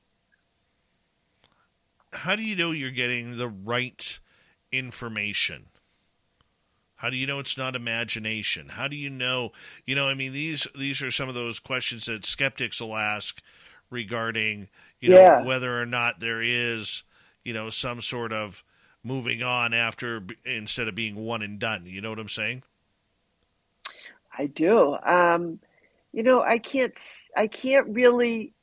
First of all, I mean, I don't really like argue my side at all because I feel like we all have our own. We all ha- have our own spirit path, and so anybody who who doesn't, you know, see things the way I do, it's it's completely the way that I want it to be. You know, I, I think everyone has to come to their own conclusions. Um, but am I getting the information from my mind? Sometimes, I, if I'm less tapped in, there's more apt to be like my thoughts are leaking through. Um, so communication is not perfect. However, when I have those glimpses, they're perfect. I know they are because I'm not, I've never seen these things before. When I was first um, being helped with the um, with the um, I'm going to call it trance mediumship, even though I, I, don't consider myself a trance medium. But when they were working on that for my channeling, and I can feel the pressure on my head, I can feel them putting pressure here, and then I'm seeing. I felt like um, I was falling, and then I saw colors that I've never seen before, never seen them here on Earth. You're doing business in an app-driven, multi-cloud world. You want to build and run your apps on your choice of clouds and you need to manage all those clouds as easily as one. With VMware Cross Cloud Services, you've got options. That's because VMware delivers the multi cloud choice, security, and control you need to accelerate innovation, deliver great apps, and drive business forward. VMware, the smarter way to cloud. Learn more at VMware.com. I can't tell you what that means. I can't say, oh, it looked like yellow and orange. I, I, I can't even grasp it. I can't even recall it. I just remember feeling like I was tumbling through all these colors, and they were things I had never seen. Um, I just believe that we're in a little tiny piece of what is an enormous world, and um, there's a lot of things that we just have not been privy to. Has your spirit guides ever shared with you any secrets from the other realms? No, I don't. I wouldn't say that. Anything that they've said to me, it's always been open information. Because I asked that question in the beginning, like, is this private? Is this something that we're not supposed to talk about? And no, I feel like, um, like writing this book, they were, you know, really wanted me to to uh, you know, write this book and get it out there because it might help some people to, uh, with their grief and help people to understand like some of the principles that, you know, the, the soul is, is, is going to continue to live. It's not the same body. You're not going to have, see that body again. And that in itself is, is sad and hard about death. But, um, but that, that person that you love, that real, uh, connection you feel to someone, that's the soul you're feeling. Let's get to some audience questions here. There's a few of them here. Let's start off with Mark. Kathy, do you pick up on other people's energy or feelings? And if so, what's that like? Um, I do. I, I do tend to be um, sensitive to other people's energies. I'm not great at that, um, reading them. I know some people can tell. Um, sometimes I'll notice, like, you know, if someone um, you know, if someone's really angry, I mean, most people I think are going to pick up on that. But sometimes you'll, I'll pick up disgruntled energy, or I'll start to feel like this. You know, I just I want to push myself further away from someone. Um, also, like if there's a crowd, I, I don't do well in crowds. I don't like to be in packed rooms. I just I feel like I'm there's too much. It, it depletes me. I feel like it's all coming at me. Um, not sure if I answered that question thoroughly. No, I think I think you did. Uh, I think you did very yeah. well there. I I do. Let's get to another question here. Let's go to Rain. Why do you think some spirits come through and others don't? If they don't, does that mean maybe they've reincarnated?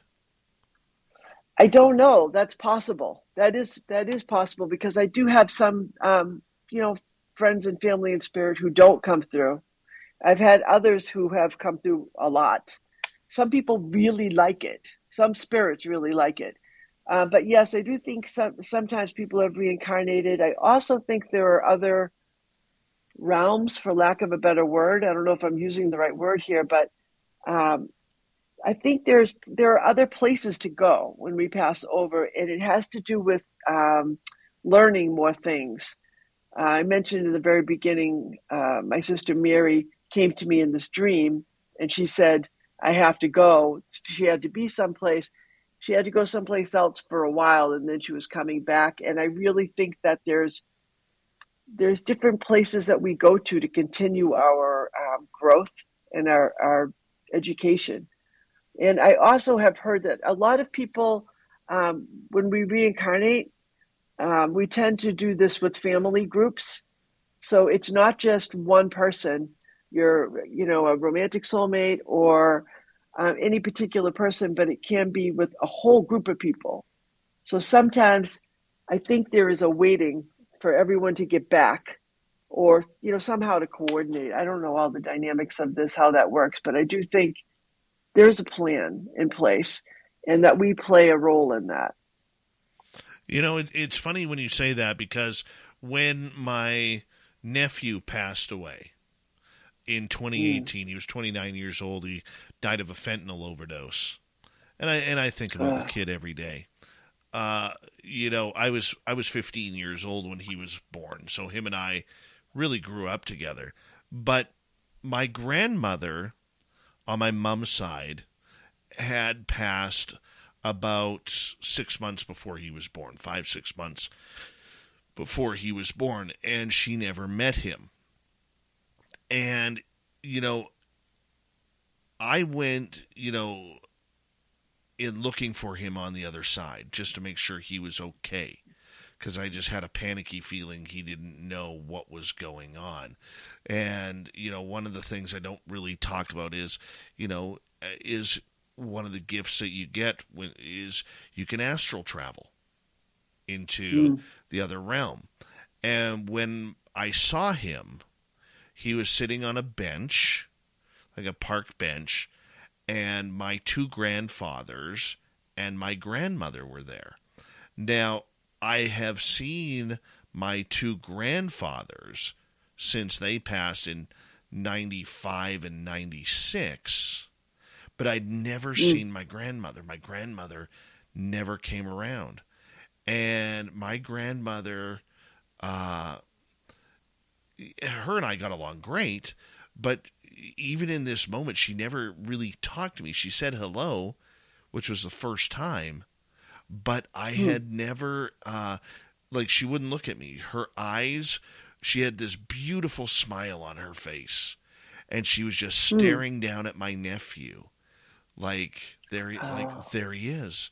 He's gorgeous, you know. Like look, oh. look at him, you know, and all of this. Like she was just absolutely amazed and then I kind of came out of it, and I, I was just dumbfounded that, like that was the first time I'd seen my grandma since she passed. Wow.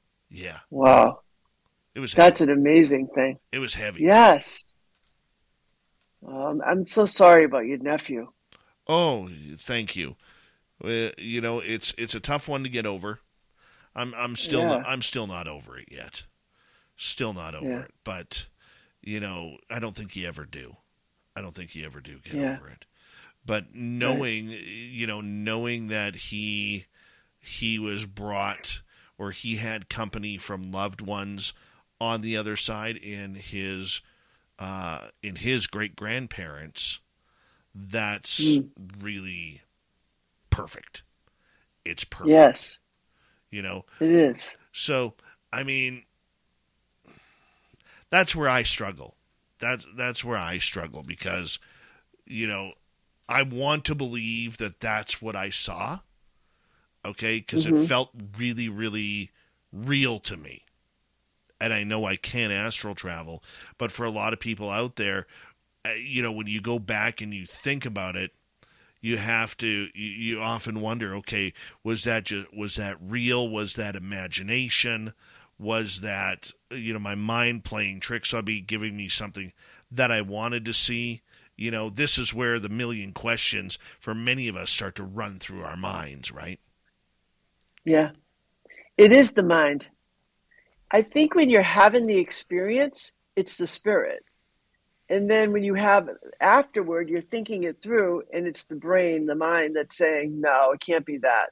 But when you're when it's spirit, you trust it and you know at the time. So when you were when you were astral traveling and you had that awesome experience, did you believe it? I sure did. We have author Kathy Dayan here for another 30 minutes here on Spaced Out Radio. We're going to continue with your questions spirituality, reincarnation, soul family. Are you buying it? I do. How about you? We'll be back right after this. Right. Let's take a look here at what the dirty one uh, finished up drawing here. Soul friends. Hey, pal. Oh, hi. Oh, Well, that's kind of cool. that is cool. The traveling through space, Dave, I'm noticing this. and time. I'm noticing this. Hello, lover. Hello, lover.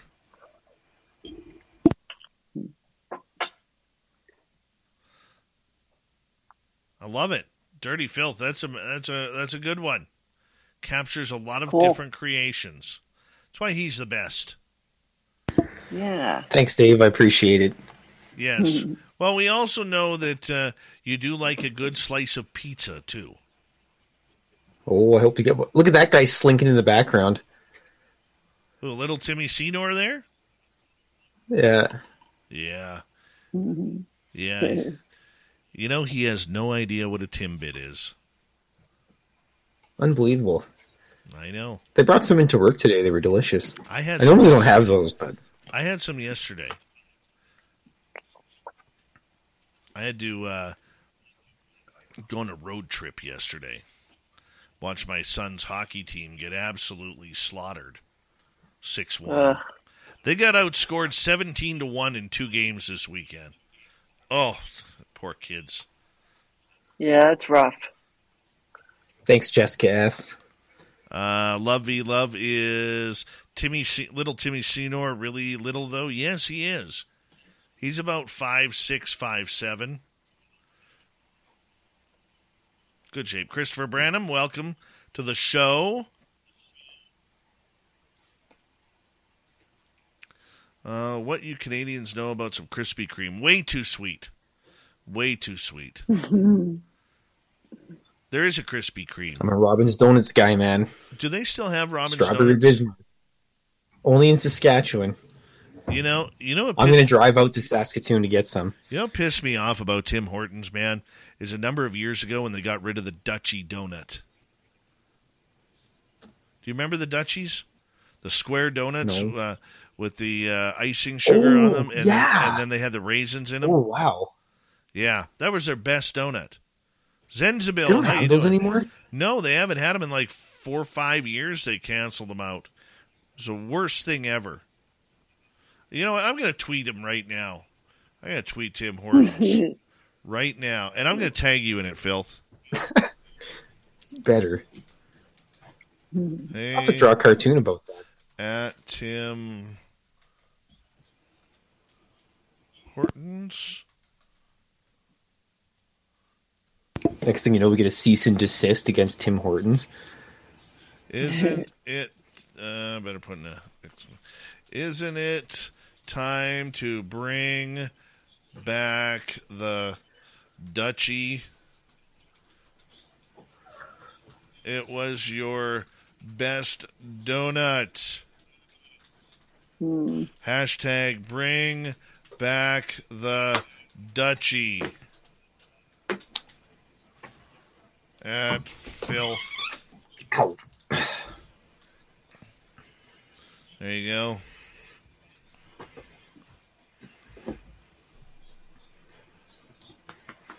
Oh, I hate it. Hate it. I don't understand when you get something successful like that, why you have to cancel it. I mean, it's not like it was hurting people's feelings or offending anybody because they had raisins in it. It's to build anticipation for when they bring it back. No, that's bullshit. Bull, bull crap. Pardon me. I have a no swearing policy now. Uh, that's Yeah, bull Dave, crap. you and your potty mouth. I know. I know. Thanks it. for watching my drawings and everything, man.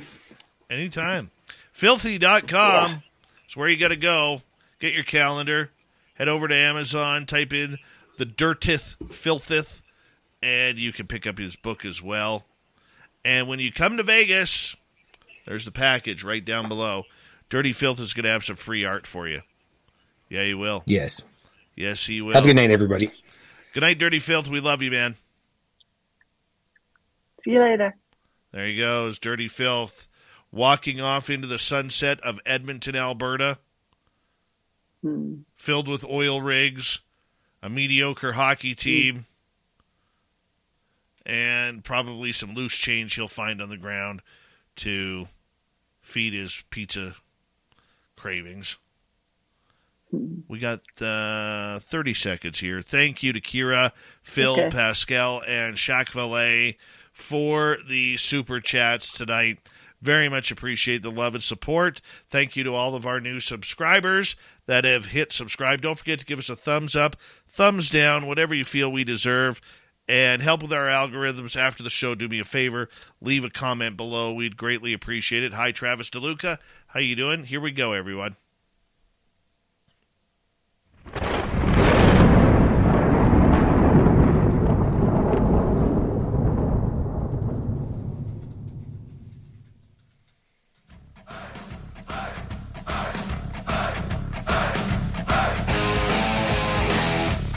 We passed the halfway point Uh, of Spaced Out Radio tonight. Good to have you with us. My name is Dave Scott. Very much appreciate earning your listening ears. Want to remind you that if you've missed portions of this show or others, check out our free archives by going to youtube.com forward slash spaced out radio.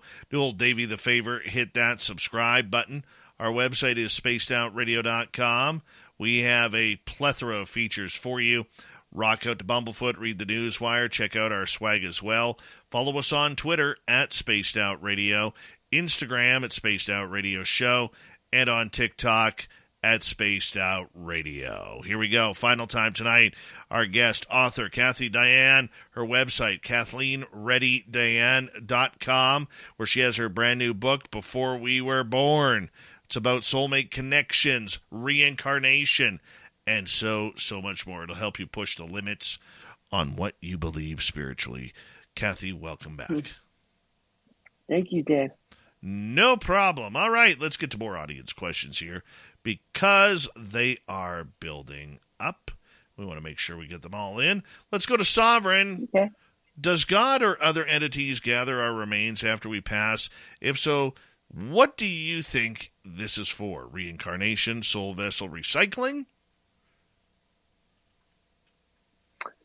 I'm not sure how to answer that. Um, does God, our physical body, is the question pertaining to the physical body? Do you know? Um, I I don't know anything about about um, God gathering our remains. I don't think he does. I think that's where the whole ashes to ashes, dust to dust thing comes out. But he does gather the soul. Okay. That's my opinion. Yeah. All right, let's go. Sovereign will have a bunch of questions here for you. Here's another one. What if it's a demonic trickster that's mimicking people we knew during channeling? After all, it's reported that the light is a reincarnation trap.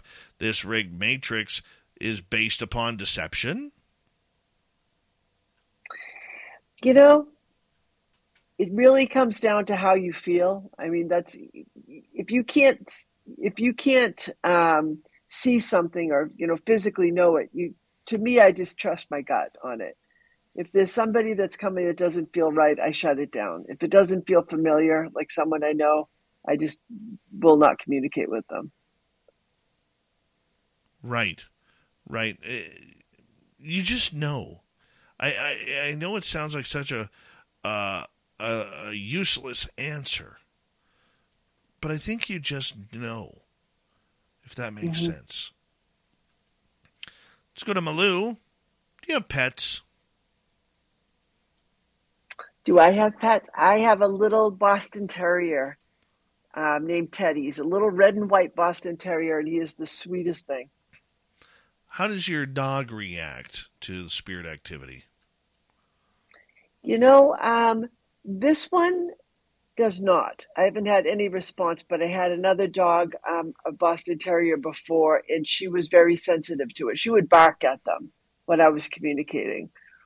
She would come, you know, run around and, and you know, they were telling me, well, she can see us. How often was that happening? Yeah, pretty often, because that was back when I was doing a lot of communicating. Um, you know, it's so natural now. It's usually my husband and I just sitting down. We take a little time and we sit and channel, and and I. It's kind of like it. I don't think it. The, our dog now doesn't even, you know, pick up on it. Um, for whatever reason, he doesn't seem to see anything. Ah, uh, maybe he's just not interested. Not interested. Maybe. All right, let's go back to Sovereign. Have you heard of the Rainbow Bridge, a place our pets go through when they pass? What do you think that is? A portal? You know, I don't know if there's an actual rainbow bridge, and if in my mind it was just um, a metaphor for them heading to the spirit world or heaven or whatever you know you want to call it. But um, not to say that there isn't such a thing. I'm sure there could be. I, I am 100% sure that there are animals on the other side. Some people think that, um, you know, it's only for humans. And to me, I just think animals, if anything, their souls are, are, are advanced. I think they're, they just step right over. I think it's a very easy transition back to the spirit world. We Pascal and I I told this story a couple weeks ago. Pascal and I we were doing an experiment in a completely blacked out room. mm-hmm. Where we were sitting about three feet apart, and you couldn't see your fingers in front of your face. That's how. That's yeah. completely dark room. And I remember once the spirit activity and things started to pick up. At one point, my dog was sitting right beside me.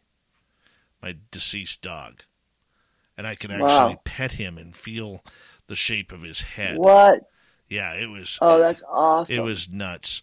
That dog and I had we had a we had a real bond. He uh, yeah. after he passed, he would actually show me uh, visions from the other side because my dog. Wow. There was a couple of things my dog loved, and but his favorite thing was when I would look at him and I'd say, "Come on, let's go fishing. No. And he would go crazy. Like he would be in my vehicle before I'm even packed up. And, and he, uh, I never leashed him. He was a dog I never had to mm-hmm. leash. And yeah. so he would show me these visions of, of the sun setting, me in my chest waders standing in the lake fly fishing, and him wow. sitting on the sand of the shore watching me fish. Wow. It was kind of Yeah, that's super cool. It was kind of uh, uh, surreal. Mm-hmm. You know, once again, you hope it's not a dream, but you can't really control that. You right. just hope. Well, I don't know. You touched that dog. You felt him. That's pretty concrete. That was pretty cool. Yes. All right, let's move on to another question here. This one from Skip to Malou. Uh, in your background, you have a picture behind you. Looks like an old Victoria house. It's, oh, that one is it's a Van Gogh. Um, my family and I took a, a, trip to Europe a few years back, and and it, every place we went, we went to um, different art museums and so we brought back something from each one. So this one was from the, I think, the Van Gogh Museum in Amsterdam, and then right next to it, I don't know if you can see the smaller one. That's that's Anne Frank's house, the Anne Frank Museum. Very cool. Very cool. All right, let's continue on here. Let's go back to Sovereign. Oh, we've asked that question. And let's go to Yosef. Can one person be convinced they met their twin flame or soulmate while the other person doesn't? or does it take both parties to realize this? You know, I don't know if I have a good answer for that either because you know, we develop while we're here. So so if you if you, you were to incarnate, even if you incarnated together with the intention of spending the life together, you're living different lives up until the point that you meet. So we're, you know, uh, influenced by various different things. Um, where one might be in a better spiritual position to understand something, to actually perceive something, and the other one maybe hasn't quite caught up. Yeah. I do know a couple or a couple of people who have met their twin flame soulmates and mm. they both decided that they couldn't do anything about it because they were married to other people. Wow. So even though they are madly in love, they've never cheated on their spouses. They have never yep. consummated that. And they they feel it's a fate or or life being very cruel bringing them together because they didn't meet for like 42 years on the, in this incarnation. And they're all now they're all like well we got to wait for the next one. Yeah i see. Um, maybe learn to love each other in a different way you know it is it it it presents a different opportunity. It, it does, but in their minds, it, it's almost like like cheating, so they don't bother. Hmm. Yeah, I see. They don't bother whatsoever. All right, let's move on to Larky. Do you have people who encounter shadow figures due to reincarnation? Well, I, am not sure about this. I, I could do you mean like um like I I have seen a shadow person. I don't know how that connects to reincarnation. Yeah, I don't think it it do does you... either. I don't mm-hmm. think it does either. I think it's more more about the shadow person or whatever it is is an entity that is checking you out. It has nothing to do with the reincarnation, that's for sure. Mm-hmm. You know, for our audience who may not understand, uh, what is a shadow person? I, you know, I saw. I don't know if I have a definition of it, but I saw one go by in, in uh, my bedroom, and I, you know, asked um, a teacher about it, and they said, you know, it's just don't worry, just let it go. I mean, it, just tell them to go to the light, kind of thing. It's not anybody like it's nothing that can hurt you. Uh, that's about the extent of my knowledge of shadow people. Yeah, a lot of times they seem to come around during the more depressing and dark times of your life. That's when they seem to start making an appearance for the most part.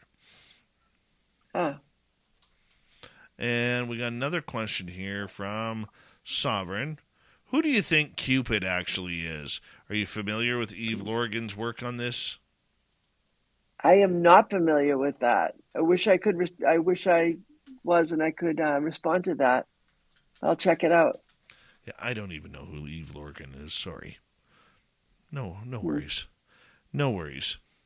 What is your f- future destination with your own spiritual goals and gifts? You know, I the most important thing to me is to try to be a better human. You know, just to to remember um, you know, that I'm a soul and that I, I want to interact with other other beings um, with as much compassion and respect and love as I can muster. Um, I feel like that's those are my goals. You know, to continue to to grow spiritually for me is more about that than it is about um, learning different ways to communicate. I will um, continue to communicate because it uh, it is part of my spiritual growth.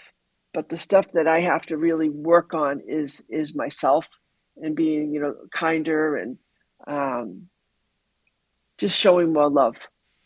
Have you reached the point in your own life that there there is really nothing more to do in the channeling experiences or connecting? Or do you now take that next step and go for higher powers, higher energy type beings?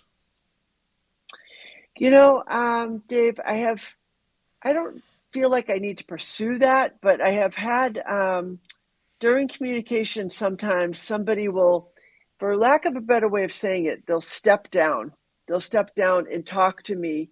And the way they um, come through, they're coming from some kind of a higher level and they're advanced, wise people.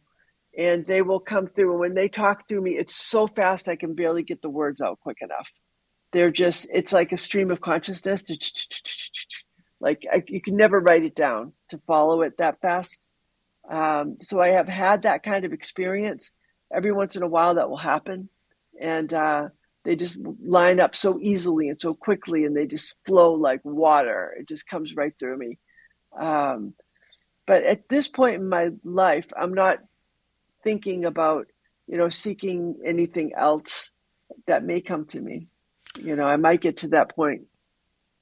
Do you do you see yourself, uh, you know, shutting down communication?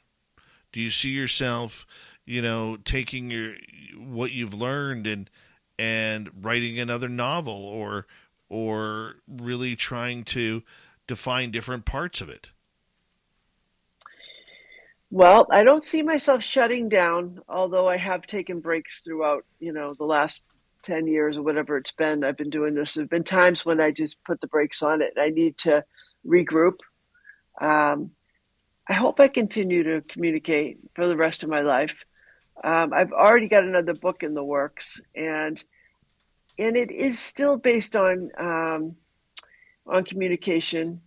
Um, so I have a I have a second book that's coming out in October, and that's separate from this book uh, before we were born. Um, but the one I'm writing right now is the next incarnation after before we were born. So it'll be part of a um, series. And in that one, the, the real difference is that they're based the the significant relationship is still there between the the couple, between the two soulmates, but there's also more of an emphasis on um, two brothers as soulmates who incarnate together. Let's get to some more audience questions here. Let's go over to Eve. Kathy, is there a way to find a spiritual guide, meaning a live person? Oh, I'm sure there are. Um, you know, spiritualist churches are, are a good place for that because there's people who are developing mediumship and they have classes. Um, so you can take a class and, um, you know, like development classes. That's probably a good place to go because um, you're going to meet other people who are experiencing the things that you'd like to experience. Mm-hmm as well as I, I firmly believe not your heart, but your soul will resonate with somebody who you can learn from. I agree. I, I'm a big believer. Never listen to the heart. The heart just leads to heartbreak, and the soul will uh, always gain, uh, put you on the right path. Yeah, that's the way I look at it. It's worked for me. Yeah, passing yeah, on that's, that that's all... sage advice. Let's go to Atlantis here. Do you believe our past relatives can alter our outcomes, as in finding a great treasure, etc.? You know, I think they do help us. Um, I don't know about finding great treasures. I don't find that I'm getting help in, you know, materialistic ways. Um, you know, I will say that I felt supported. Uh, I was practicing law, you know, at the time um, I started communicating, and um, my husband and I made the decision together for me to leave that and focus full time on writing.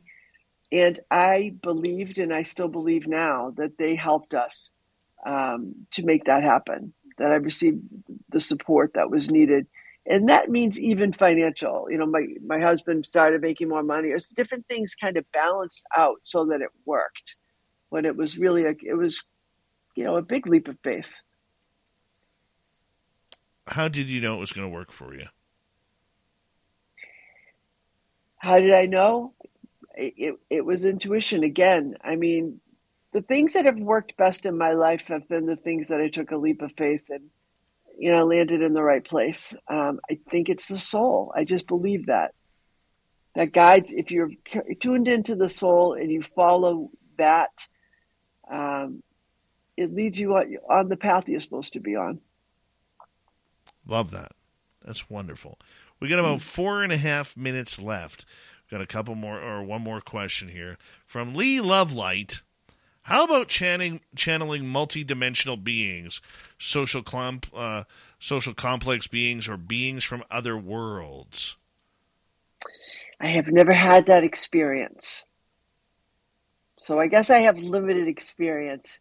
It seems to be just the you know the the humans who have passed over, um, even the teachers, the teachers that have stepped down um, to talk to me. Sometimes they're they're human too the one thing that I would say is the energy is completely different. Completely okay. different. When you start getting into multidimensional or extraterrestrial types, it's it, the energy is very very fast. It's it's very hyper. It's like you've just eaten way too much sugar. Way ah. too much sugar and okay. and you know because the spiritual side of everything i don't know for you but for myself and many people who don't know or who do go through this it, it feels like a heavy weight is on your shoulder and on your shoulder blades and the back of your neck and it's very heavy. Uh, whereas anything more multidimensional or extraterrestrial tends to be very very uh, uh, light and fast and speedy, and it's uh, it's quite the difference. That's for sure. What do they have to say as opposed to what humans who have passed over have to say? They they are more about at least what I've been able to figure out. They are more about expanding your consciousness, realizing that there is more than just what you see around. Um, you know, spiritual growth, it, pretty much the same thing. It's just it's not as dark. It's a lot more mm. pushing forward. Huh? That's cool. Yeah, I think so. I think so. Mm-hmm. You know, at least that's my perception of it. I could be completely wrong. I could be, but that's what I've been able to figure out for me. So, mm-hmm. you know, I understand. Yeah. Then you end up playing with pendulums and tea leaves and all sorts of weird stuff in order to communicate. Ah, just ah. goes on and on and on. It never ends.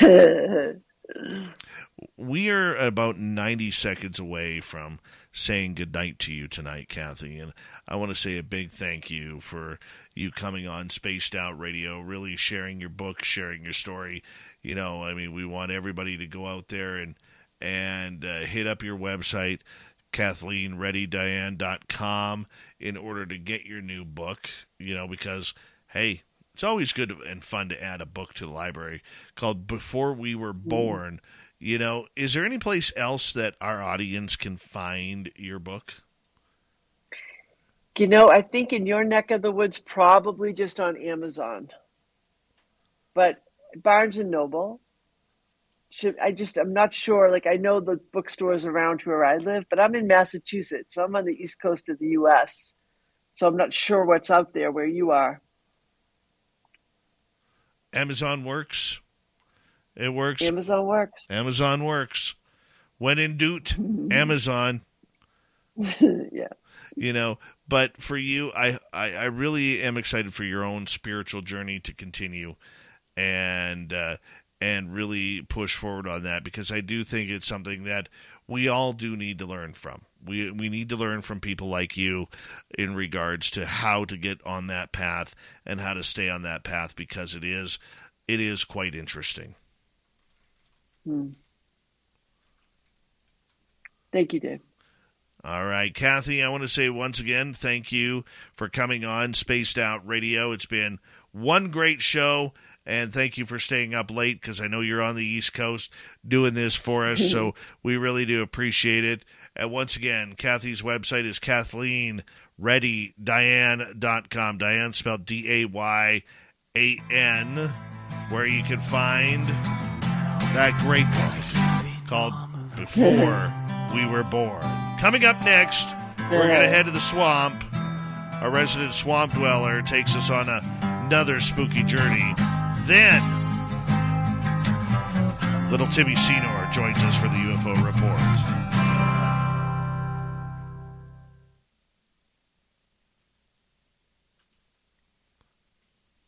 Great show, Kathy. Great show. Thank you so much, Dave. That was fun. It was fun. I told you it was going to be fun. you did. I, I appreciate it. I appreciate you coming on in. Let us know when your next book is out. Could you do that? I will do that. Yeah, that would be great. Yeah, that'd be great. All right. All right, my friend. You go get some sleep. I'm going to do that. All right, take Thanks again, Dave. Talk to you. Bye-bye. Bye-bye. Kathy Dayan there. Hey, look who it is. The Michael Leger. Since we have had no the Doug Shelby sightings tonight. Yeah. Oh, my God. Who the hell chooses their name Leafs in six? Come on. Come on. Who allowed the Leafs fan in? Who allowed the Leafs fan in?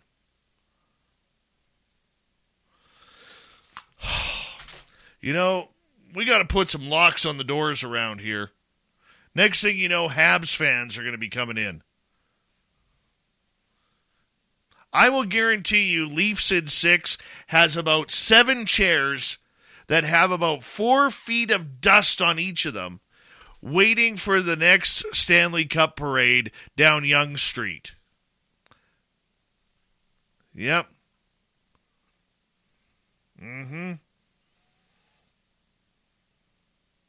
The last Leafs Cup happened before there were push button phones.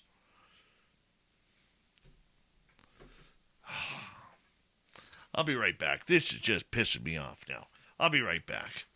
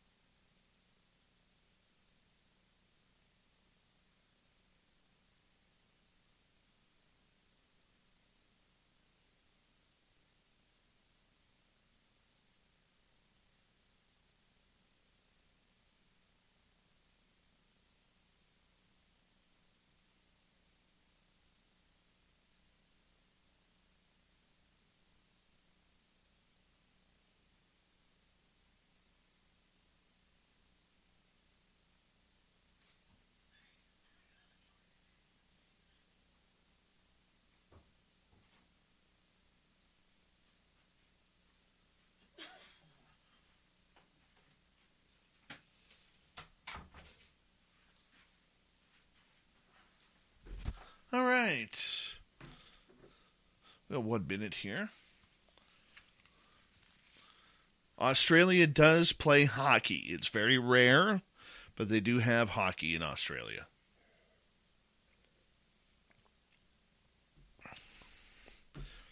Oh, Doug Shelby is here. The Doug Shelby has arrived, which means we can officially start hour number three of this show.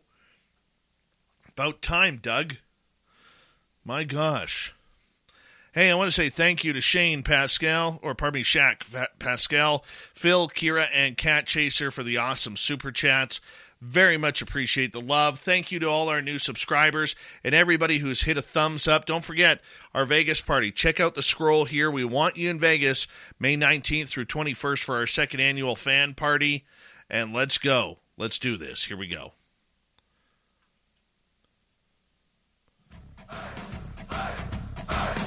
Would you like to connect with us? Head to spacedoutradio.com for all your latest show info. Now, back to Dave Scott and SOR. Third and final hour of Spaced Out Radio is now underway. My name is Dave Scott. Thank you so much for taking the time to join us. We very much appreciate earning your listening ears wherever you are on this beautiful planet we call Earth. Hello to everyone listening in on our terrestrial affiliates around North America, digitally on Odyssey Radio, TalkStream Live, and KPNL. All of our archives are free. Join us at youtube.com forward slash spaced out radio. Do old Davy the favor, hit that subscribe button. The Desert Clam has set the password for tonight in the SOR Space Travelers Club. Abrosia. Abrosia is your password.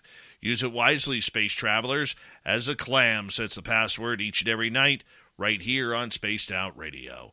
Our website is spacedoutradio.com. We have a plethora of features for you. Rock out to Bumblefoot, read the news wire, check out our swag as well. Follow us on Twitter at Spaced Out Radio, Instagram at Spaced Out Radio Show, and on TikTok at Spaced Out Radio. It is time once again where we head to the swamp our resident swamp dweller takes us on another spooky journey.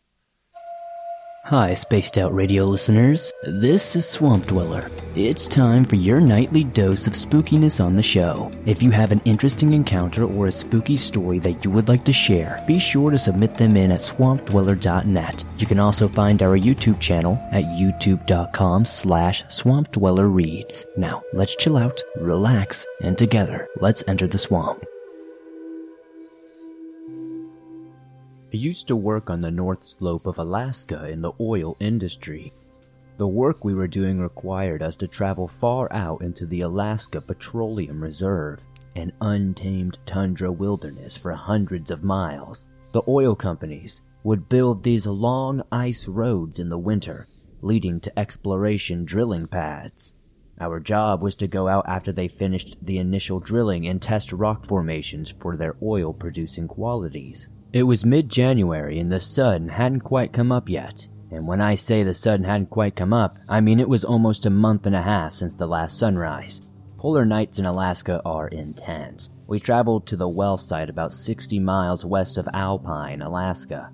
Deep in the wilderness, deep in the mountains. Our job took a week. We finished and returned to camp to finish our hitch and go home. At the beginning and the end of the ice road are guard shacks that you must check in and out of for safety reasons. There is no cell reception and radios work only up to a certain distance. If you don't check in or out in a set time, they come looking for you to ensure you're not a popsicle. It was about 4 in the morning. Not that it mattered in the land of endless night. And we were halfway across the ice road. Travel was slow as the road speed limit was only 25 miles per hour for safety purposes when something appeared on the street in our headlights. It was a man in jeans, sneakers, and a hoodie jacket, walking down an ice road in the wilderness tundra at 4 a.m. It was negative 20 degrees outside. It is common for the local Inuit people to be out this far hunting, but walking, and at this time, I don't know. Maybe his snowmobile broke down was my first thought, and he's trying to get back to the guard shack. This did seem plausible. He didn't acknowledge us as our truck rolled up next to him. He just kept shuffling forward. While not appropriate for this extreme weather, he didn't seem cold. His clothing appeared warm and dry. We also noticed he wasn't Inuit but Caucasian. I rolled down my window and asked if he need any help and if he was okay. He still didn't acknowledge us. He just kept shuffling forward. His eyes were completely blank, devoid of any thought or emotion. The guys in my truck suggested that maybe he was in an accident and in shock. I continued rolling my truck alongside him as he trudged down the road, still trying to get his attention. Even in this extreme cold, I could occasionally get whiffs of a peculiar smell coming off of him. He almost smelled. How do I explain this? Acidic. Does that even make sense? There was just a lot about this guy that made the hair on the back of my neck stand up. Finally, the guy behind me in the truck's crew cab had enough of all this. He rolled down his window, reached out to grab the guy. He later said he would try to shake him out of his stupor. Before my buddy's hand could even reach him, this walking popsicle spun around and latched onto my buddy's outstretched arm. He glared at my buddy and then at me with this look of pure rage, not removing his hands from his arm. If emotions had a physical temperature, this guy could have melted the entire tundra that night. My buddy groaned in pain as he tried to get his arm free from Mr. Popsicle. At that moment, this guy starts screaming in our faces. There was so much hate and rage and anger in that scream. It was terrifying. I slammed on the gas and spun out on the ice for a second before the wheels caught and launched us forward. The popsicle dude still had a hold of my buddy's arm and was trying to pull him out of the truck. He ran alongside the car while the other guys in the cab held onto my buddy to keep him inside. Several moments, it could have only been a few seconds at most, my buddy tore free from this guy, and we hauled ass to the guard shack another 30 miles down the road. We checked in with the guards and reported what we had just encountered. The guard looked at us like we were pulling a prank, but the police had to check it out nonetheless due to protocol. My buddy's arm was sore, and when he pulled his sleeve back, there were noticeable bruises in the shape of a hand around his arm. We filed the report with the guard and we were told to return to our camp. None of us ever wanted to talk about what happened, and the rest of the way there was very quiet. We flew home the next day. The next time we saw the guard at his shack, we asked him if he ever saw Mr. Popsicle on his patrols. He told us they searched up and down the icy road for a solid 12 hour shift and saw absolutely nothing or anyone, not even tracks, in the snow leading off the road. He told us it was a good prank and that he'd get us back for making him waste a shift driving around. But it wasn't a prank. Who would make up a story like that? And who would willingly bruise their arm for a dumb joke? We have yet to get a satisfying answer to what actually happened to us that evening. I still wonder about that dude, if he even was a dude at all. The Alaskan tundra is a weird place. That was just one of the many odd stories from my time there. Yes, all that northern area leading into the Yukon, Northwest Territories is strange. Yes, we love the swamp dweller around here who kicks off every third hour of Spaced Out Radio between Monday and Friday night. We love the swamp. If you want to head over to his YouTube channel, you can hear thousands of stories like that one for free. Go to youtube.com forward slash swamp dweller reads. It's just that simple. Hit subscribe on his channel, and boom, there you are. From the swamp to the stars. It is time once again to bring in our resident Timbit, little Timmy Senor, and the UFO report. Nobody's gonna know. They're gonna know.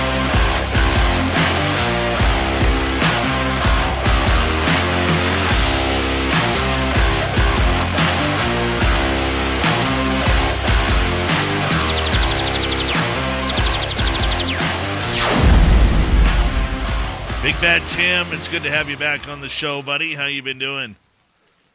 Been doing great. Thanks for asking. How about yourself? I'm not too bad, my man. I'm not too good. bad at all. You know, the snow fell a little bit here. Uh, I had one of my buddies uh, pop by through town. I went for a nice dinner with him before the show, and uh, it's been pretty good. It's been pretty good. You've got your dinner shirt on. I do have my dinner shirt on. I had a a nice uh, burrito bowl with chicken tonight. Fantastic. Yeah. That sounds great. Yeah, my man. Uh, we had an interesting conversation with Mr. Area 51 last night. I had planned on going to bed around 9 9:30. I ended up in bed at like 12:45 a.m. After you stopped, him and I kept going. Him and I kept going. And I will tell you that there's some interesting things that may be coming up and coming forward with our good friend that may benefit this show, may not. Uh, let's see. Uh, Jorgen is asking because there's been a lot of hockey talk the last few minutes in the chat room, and Jorgen from Sweden says, "Dave, try to say Ornskoldsvik." Let's see. I think he did it. I covered That- the that Van. I covered the Vancouver Canucks. Okay, back in the day, Markus Naslund from Ornskoldsvik, along with Daniel and Henrik Sedin. So I'm pretty good. Uh, I think I got that right. Ornskoldsvik. That was incredibly impressive. Yeah, there isn't many European names I can't pronounce due to my time in sports radio. Yeah. That's the beauty of sports radio, especially covering hockey. I am excited though, Tim. I am excited.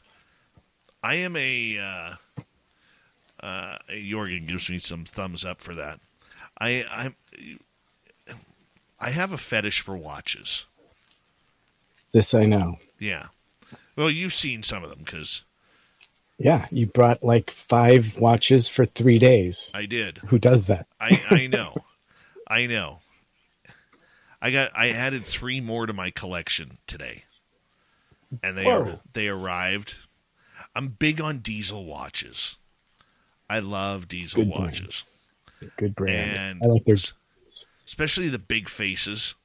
And I got three. Yeah. I got three of them today. Bought them off of Facebook Marketplace, and they are all in like mint condition, mint. And I, I, I think I paid about three hundred bucks for them, three twenty five, and I got about a thousand dollars worth of watches in there. If I were to buy them brand new, I'm pretty happy about that. Pretty happy. My negotiation That's tactics are fantastic right now. Cash just talks so much. Even Canadian, apparently. I know. I know. Here here's the interesting one. My watch I'm wearing right now. It is a Nubeo. Okay. It's a Nubeo. Ooh, All that right. is a pretty watch. It is, Yeah. And you know what this one's called? There's only a thousand of these in the world. And trust me, I can't afford the big the big watches, okay? Like I Okay. I, I doubt I'll ever own a, a, a Rolex or a, or a uh, or Tag. a Tag Heuer or or you know uh, anything like that or even a even a Breitling. Even though my dream watch is a Breitling. But this one here my boss gave it to me because he knows my fear of sharks, and this watch is called the Megalodon. Oh, that is so cool. And if you look on the back of the watch, you will see that it is actually in the shape of the jaws of a megalodon mouth. Yeah, that that is super cool. Yeah. That is super cool. Uh, You would appreciate something like that so much. I totally dig that. Yeah. Very good. Closest I'm Very getting cool. to a megalodon right there. Closest I'm getting. Wearing one on your wrist. I wearing, like that. wearing one on my wrist, yes. Yes. This guy. I'm that guy. guy.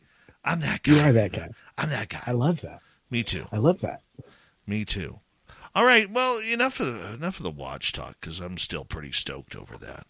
We do have some UFOs to cover, and you got some really interesting topics for tonight because we have been saying for a while here, where's Lou Elizondo? Where has the man who's been the face of ufology the last three and a half, four years disappeared to? And here he is popping up on an article from the Liberation Times. Let's get to it. Our good friend Chris Sharp bringing us a gem. And so, yeah, I get to kick off the new year by eating my words because I think one of my statements was I didn't think we would be hearing from him, but here he is. And so uh, he's bringing to light uh, this. And so I'll just go through the topic. And the question is Is a UFO church committee coming to Congress? Lou Elizondo says he would support creation of a new committee to, quote, get to the bottom of this enigma. And so before I dig into the story, I'll just briefly explain what a church committee is. Uh, it's a congressional committee specifically charged with investigation of abuses of power or misconduct within the government. So, a very specific committee being formed for a very specific purpose. Uh, and so, Christopher Sharp is bringing us this hot off the presses. It was released today. And so, following the signing into law of fiscal 2023 National Defense Authorization Act and its uh, UAP provisions, Former AATIP director Luis Elizondo has told Liberation Times that he would support the idea of establishing a committee which could quickly and accurately get to the bottom of the, the enigma. And so Liberation Times understands that various branches, agencies, and offices within the DoD and intelligence community have previously and continue to operate UAP programs, currently unknown to Dr. Sean Kirkpatrick, the current director of the UAP office known as AARO. And so Lou Elizondo, who through Liberation Times understands has worked with the U.S. Space Force right, regarding its own UAP in- investigations. And so Lou goes on to comment here in a quote I believe that certain members of Congress are not only aware of the importance of this topic, but are aware of the previous UFO government, I'm sorry, U.S. government efforts to collect and study UAP related information and incidents. And to continue this quote, now that AARO is no longer under the chain of command of my old office, the OUSDI, I would support increased authorities to Dr. Kirkpatrick in order to identify all U.S. government e- equities, both past and present, who may have been or are currently involved in UAP studies. And so to continue the quote, during my time at AATIP, we were made aware of previous efforts, so it's only logical that Congress and AARO be made aware of that too. And so I would support the idea to establish a committee to quickly and accurately get to the bottom of the enigma.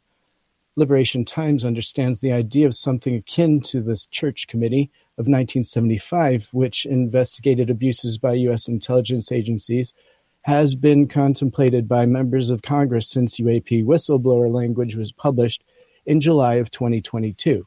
And so the new Republican Speaker of the House, Kevin McCarthy, is now reportedly ready to support a church style committee to investigate alleged go- government abuses. And so, behind the scenes, those advocating for the, an effort to identify government equ- equities and possibly illegal secretive programs relating to UAP would call for such a committee to extend and uncover further alleged abuses by intelligence agencies. And there's a few more quotes I can dig into here. Yeah, but dig into that. Please, I would, and so to continue talking about new horizons, new hearings on the horizon. Uh, to further the quote from Lou Elizondo, he says, "I would not be surprised at all if more witnesses are called to testify before Congress before this new year is over."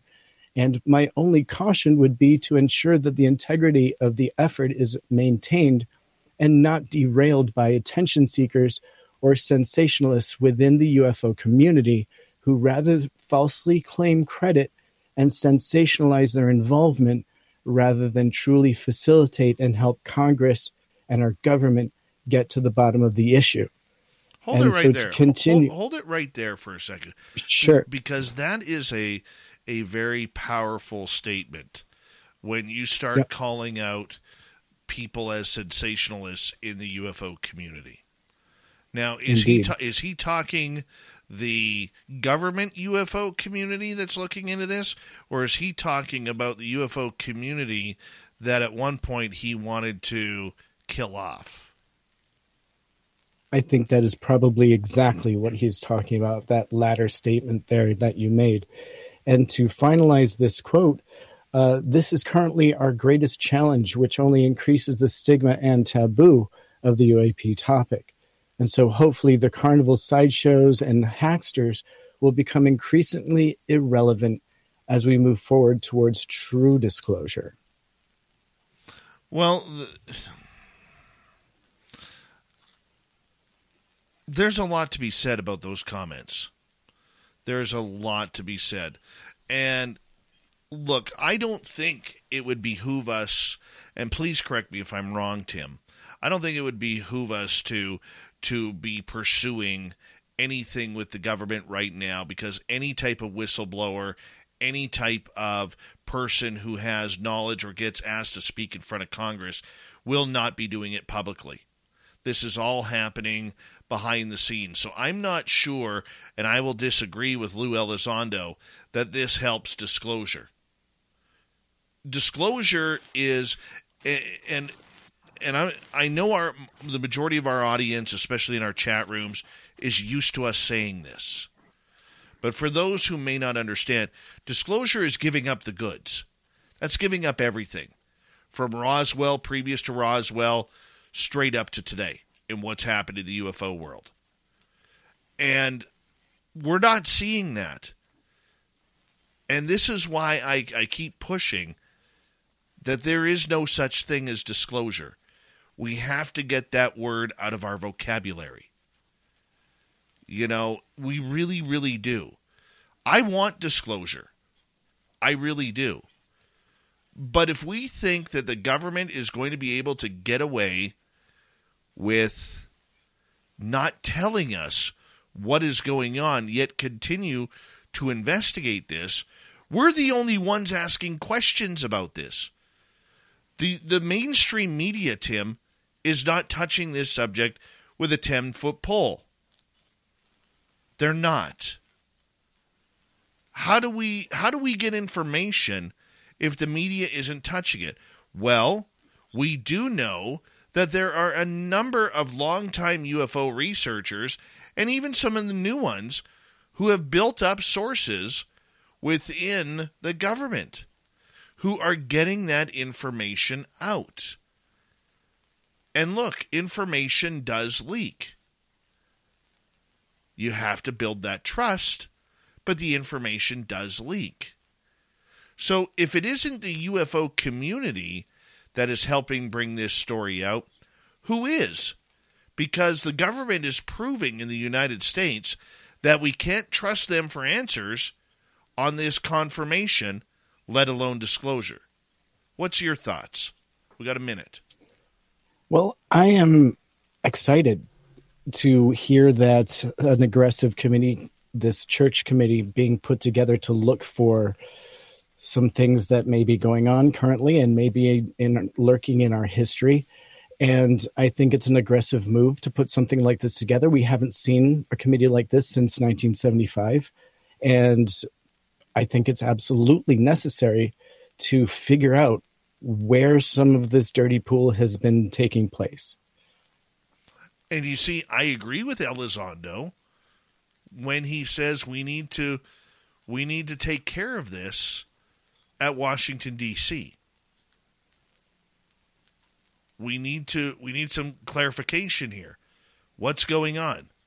What's the news? What's coming out? But don't crap on the UFO community. Yes, there's some bad apples out there. There always is going to be. All right? If you're a football fan, there's some dirty football players in the NFL. Not all of them. Same thing. When we return on Spaced Out Radio, we're going to get about medical payouts for UFO interaction. Tim Senor and the UFO Report continue on Spaced Out Radio right after this. Stay tuned.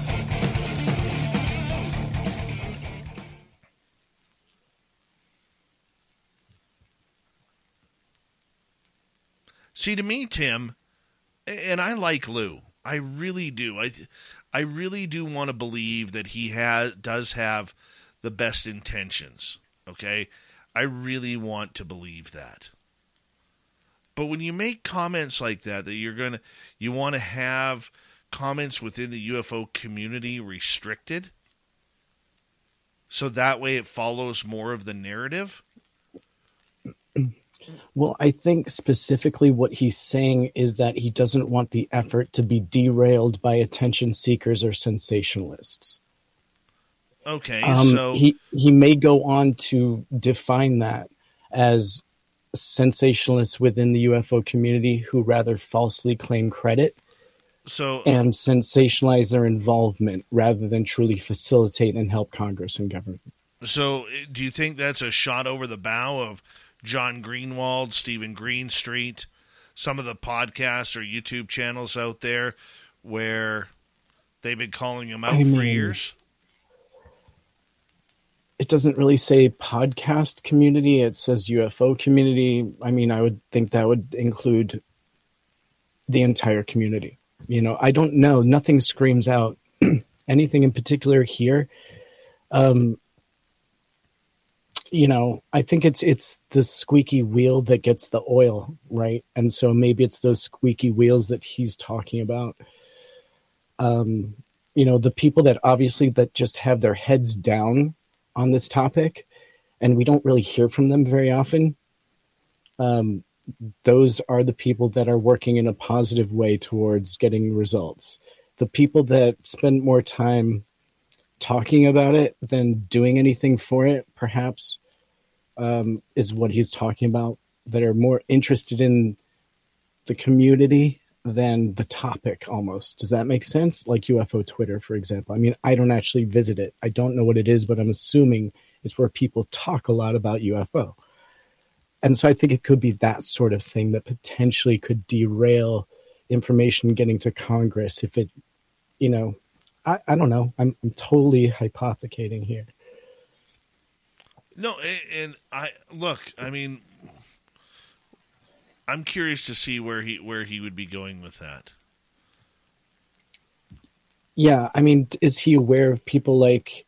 Um, I mean, I don't know. I don't even want to name names, but I mean, there are people that I feel potentially have their best in their selves as being their main interest. Like they don't have altruistic goals in the field, and I guess it would be the people that do sensationalize the little nuggets of news that we get that your community understands and takes in stride.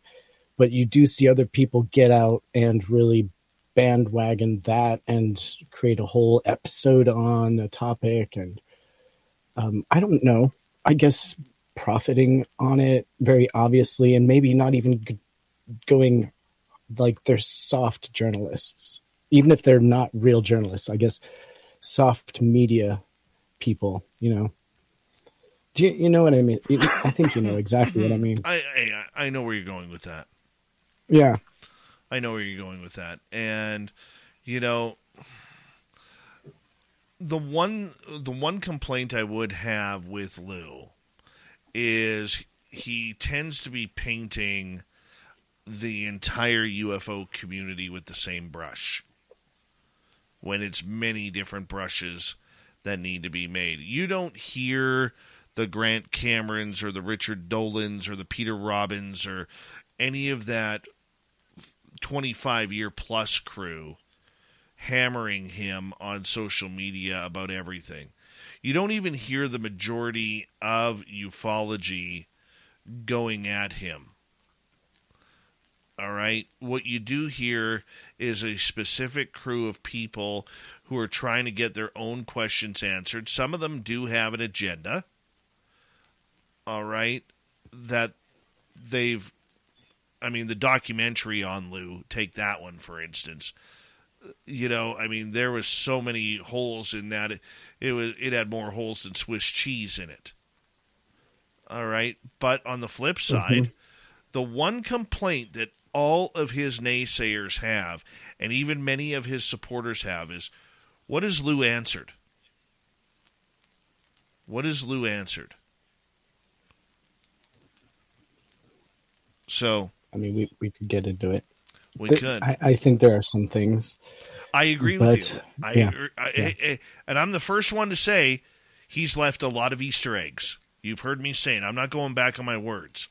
He's left a lot of Easter eggs and a lot of reading between the lines. But we got to pause right here. Here we go.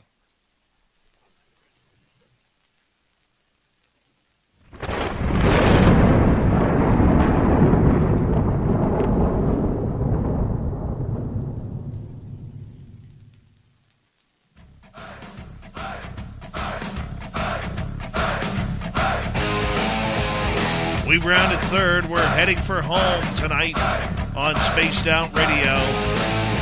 My name is Dave Scott, and we're writing the UFO report. I want to remind you that if you missed most of this show or others, check out our free archives by going to youtube.com forward slash spaced out radio. Do old Davey the favor, hit that subscribe button. Our website is spacedoutradio.com. We have a plethora of features for you Rock out Bumblefoot, read the news wire, check out our swag as well. Follow us on Twitter at Spaced Out Radio, Instagram at Spaced Out Radio Show, and on TikTok at Spaced Out Radio. Tim Senor is here. We call him the Tim Bit around here with our UFO report, and we are hanging on out talking about potentially getting health benefits due to UFO incursions. What's happening here, Tim? Was excited to read this story. So, medical payouts for UFO mystery airmen following the Rendlesham Forest encounter. And so, Britain's most famous UFO mystery has taken a new twist after a witness won compensation for illness he blames on exposure to radiation from the event. And so, U.S. Airman John Burroughs secured the settlement after years of trying to prove his ill health caused by the encounter in Rendlesham Forest. And a former Ministry of Defense MOD official said the payout confirms that what he saw was real and had caused him physical harm. Mr. Burroughs put forward a declassified report as evidence that he had been injured during the event on Boxing Day of 1980, and he said disability coverage from the U.S. Veterans Association offered some closure but that he now wanted unrestricted access to his full medical records. And in a quote, he says, Every step along the way, people have said it's not true. Some people will always say that. I don't know if I have the full answer, but no one thought I'd get this far. And so, along with Jim Penniston, he was the first to investigate mysterious lights near the east gate of RAF Woodbridge in England. And theories include that the glow of the Orford Ness lighthouse or an elaborate hoax, and even a secret classified aircraft. But now, even though they were in the past denied access to the records dating back to 1979, in fighting his case, Mr. Burroughs used declassified study codenamed Project Condign in which Rendlesham is described as an event where it might be postulated that several observers were possibly exposed to unidentified aerial phenomena, radiation. And that Dave. could very well be. And you, you know, my question is, if the British government is doing this, is this setting precedent for it to all of a sudden happen within the United States or other countries uh, of people who have had interaction or close encounters with UFOs. You know, I mean, Rendlesham is the one we know about, Tim. Rend, you know, and that happened in 1980. We haven't heard another report since then. But if we can believe the government that they do have crash retrievals, what kind of radiation are those giving off? If we believe the government you know, I mean, what about the American soldiers that encountered that craft at Rendlesham? Because that it was a joint British UF, U.S. base, still is, I believe. Yeah. Yeah. yeah. Know? So, I mean, there's a lot going on here, man. There sure is, and um, that un or declassified Condign report specifically mentions the incident and how radiation from the UAP could cause injury and John was able to furnish that document along with a few other pieces of information dating back to the incident when a radiation reading found levels to be significantly higher than normal. And Mr. Burroughs, who suffers heart problems and has a pacemaker, said, I'm very happy we finally have some closure on this. And Condign explained that there is a phenomenon that the governments of this world are well aware of. And the question is where it comes from. And I think he's right. This is pretty big. I think he's right too. I mean, look, Rendlesham, like I said, is the best case that we know of. What we don't know is what's happened elsewhere. What about the people or the soldiers that surrounded that craft at Holloman Air Force Base when it landed and the beings got out? What happened there? What's happened with, like I said, crash retrievals, whether it's at Wright Patterson Air Force Base, Area 51, Dulce, New Mexico, Dugway in Utah? There's a lot of different places, man, where this stuff could be looked at, and we have no idea. Like, does does it, yeah. does this seep through radiation suits? You know, Right. I just think the fact that he won this case and that he's getting access to his medical records is massive. It because is. in its own way, it's kind of a win for the fact that this really took place and that there is a result from interaction with UAP. This should be, you know, another big feather in our hat. This is a win, not just for John Burroughs, but for everyone involved. Um, it just goes to prove the validity of that case even more so. The question is will this lead to more information about Rendlesham to come out? Or perhaps other situations like this? Because if other retirees from the military see that they could get a pension over this, what about those that haven't disclosed what's going on yet? Great point. You know, Great point. this is going to get interesting. This is going to get real interesting, as it should. As it totally should. And you know what? I agree. They do deserve to get compensation for it. They do. Yeah. You know, Whatever happened to the cinematic release of that? It was called Capel Green, and they even completed it, and then I never saw a release. Do you remember hearing about Capel Green? I, I honestly do not. I honestly do not. I was bummed when it didn't come out, but anyways, Well, we do have questions, and we do have to hopefully get some answers. And good on them. I mean, that's a. I mean, to me, here's a. You know what? I'm going to tie this into something here for our audience. This is disclosure. This is a disclosure movement. A gentleman at Randlesham has won an award in court for his disability of being caught in radiation from a UFO. That is disclosure. What we're seeing in the U.S. has nothing to do with disclosure. Nothing. What we see here is one of the puzzle pieces that we can now turn over, find out what, what color piece it is, and where it matches on the board of edges. Because that's all we have is the edges. Would Yeah. you agree? Would you agree with that? absolutely. I mean, John Burroughs is an American airman, and there were multiple Americans on scene, according to his statements and others. And so I absolutely think other whistleblowers will now come forward from that case now that we're seeing that it's valid. You're absolutely right. But this is just getting the winch in the cockle at this point to pry it open. And I think it's going to bust wide open in that. In that case in particular, I think you're absolutely right. Well, and you know what? This may, and like I said, this may be the, the keystone piece that allows other people who've had close encounters with craft as part of the military, part of their job, to now come forward and go for that financial or health uh, award. And not to mention, who hasn't been following John Burroughs and his case, and who doesn't know about him and what his struggle has been?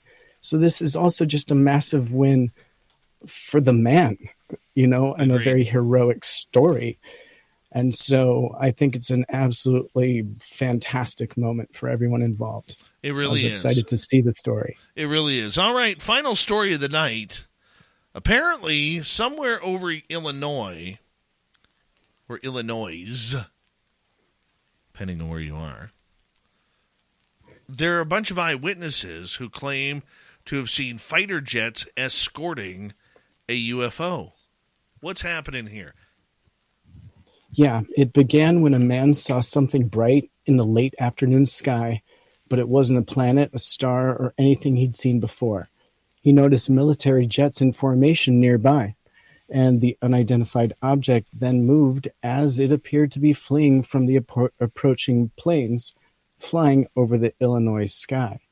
And so the National UFO Reporting Center just shared this interesting eyewitness testimony that reportedly happened in the late afternoon hours of December 18th of 2022.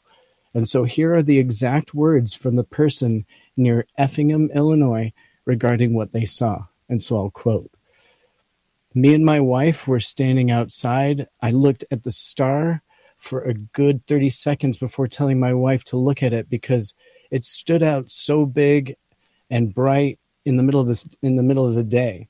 And as I'm saying this is unlike any star or planet I've seen in the middle of the day. It just disappears in the blink of an eye and then reappears. We looked and looked to see if we could see anything else, but we couldn't. The sky was clear, nothing other than one UFO and three jet planes.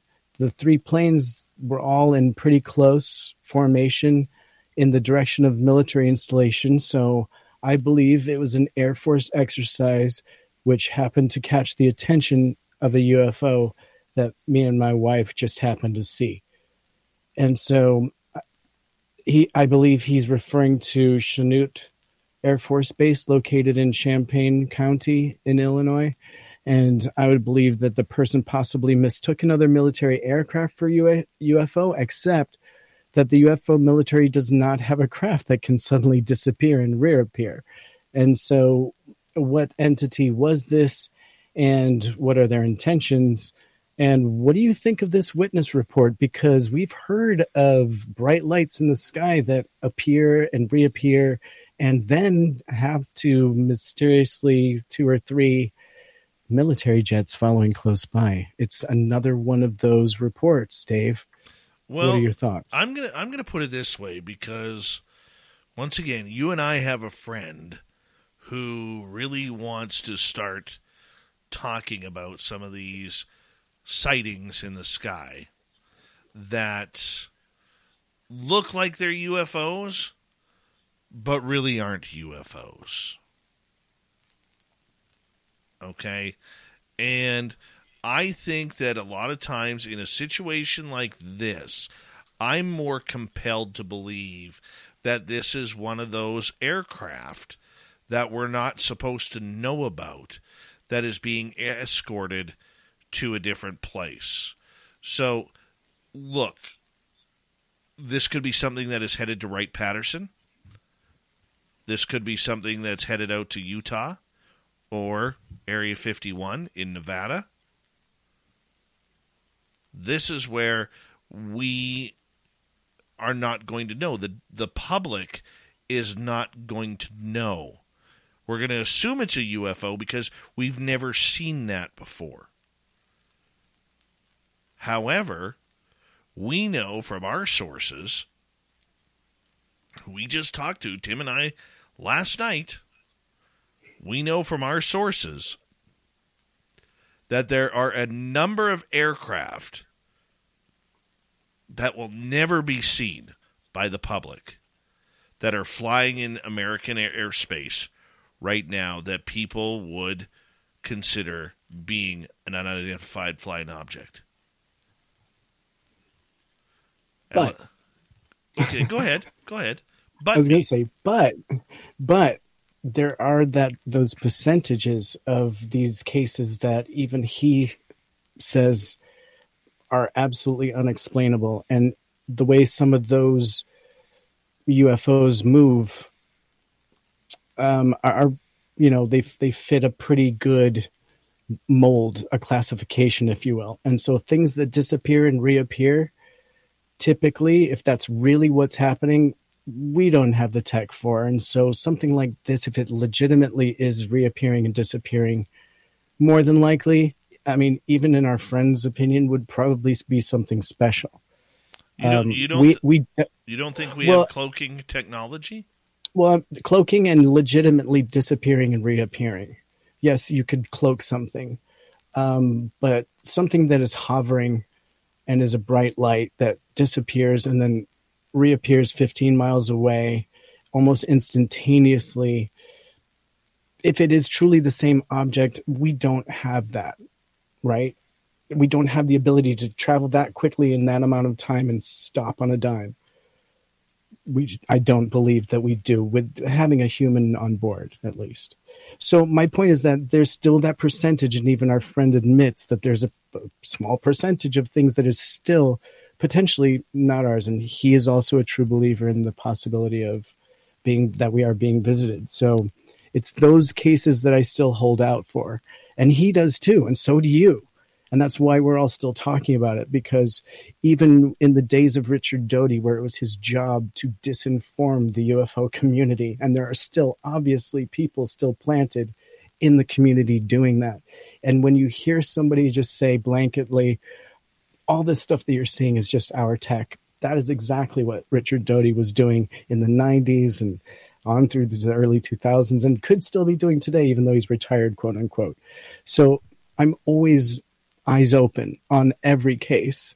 Um, even the beams of light that you know are more than likely frost crystals in the air casting lights over the skies of Las Vegas. I'm still open to new information that could prove me wrong. The skies of Russia, the things that I'm seeing over there. Well, I'm open to anything there. I'm not close enough to know. And so when there's multiple reports that look good, I'm all over it. I'm open to it. And so this is another one I'm open to.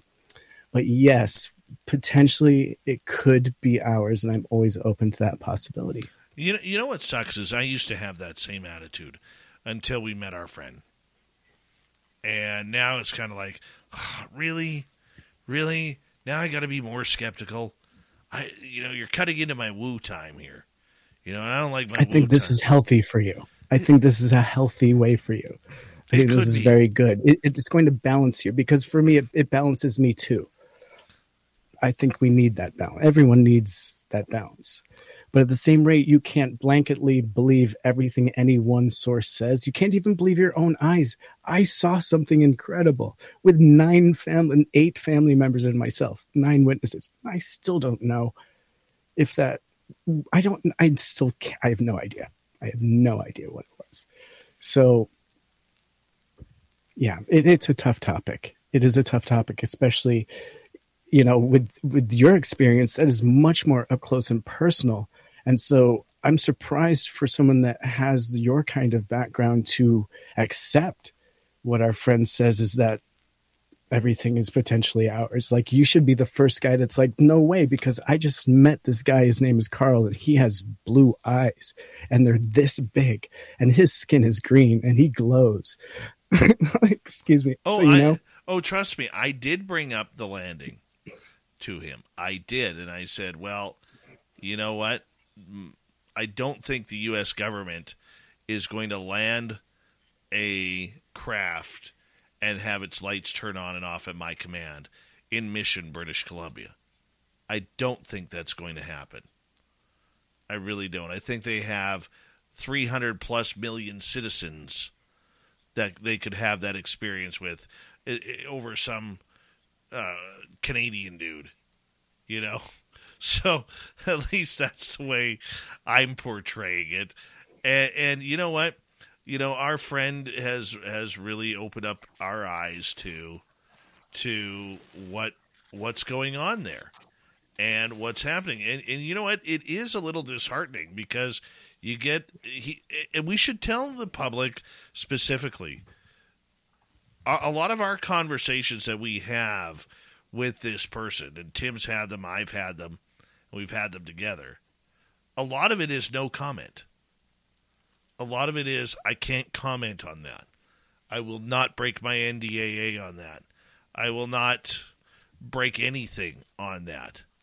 We're And- pretty and- good now, though, about knowing what.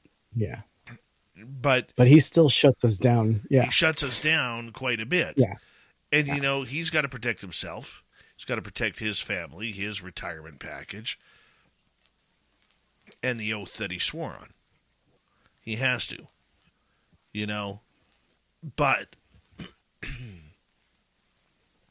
it's all part of what comes together. It's all part of what comes together, my man. It's been a very, Yeah. very intriguing UFO report. it has. Thank you for the uh, for the conversation again and your chat also. Thank you very much. It's been a pleasure. The chat has been lighting it up lately. They've been doing a great Oh, yeah. job. They've been doing Yeah. a great job, except for that uh, Leafs in six guy. You know, anybody who, right. you know, the only thing the Leafs can do in six games is lose a series. I'm just going to say that. I'm a soccer fan. Well, you know, Just everybody. kidding. I'm not. I'm not a soccer fan. Actually, I just had to say because I know you hate it. It's the antichrist of sports. I don't have time for sports, buddy. I wish I did, but hey, as soon as my kid is old enough, he'll be playing soccer. I promise. That's terrible. Why wish that on a child? Do you not like your children? Is that No, what he could play hockey if he wants, but I don't know. He calls them sissies, and he's just I don't know. I'm just kidding. That's it. That is a joke. That's it. That's it. He's Vegas. glo- now that Vegas has ice in it, the gloves are coming Uh-oh. off. You, you, and, you and me, on. Timbit. You and me. It's on. I'm going to give you my Popeye muscles. It's it's on. Oh, you're driving me nuts. Thanks, Tim Senor, for a great UFO report. We'll talk to you in a couple days' time. We got Mr. Ron Bumblefoot Thal rocking in the background with Little Brother is watching. Bumblefoot is the official music of Spaced Out Radio, rocking us in and out of every single show. Get your horns up for the guitar god himself. Special thanks to everybody listening in at home, at work, in your cars, wherever you may be. Thank you to everyone in our chat rooms tonight YouTube, Twitch, LGAB, Facebook, Spreaker, the Space Travelers Club, and on Twitter at hashtag Spaced Out Radio.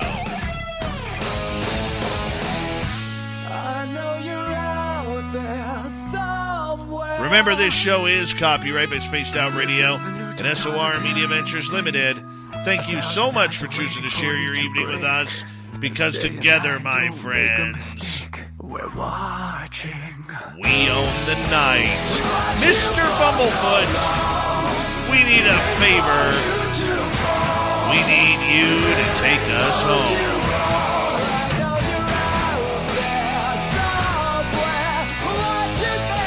Yes, the Woo train has docked for the night. But soon, my friends, we shall ride again. Your seats are always available. Your tickets never expire.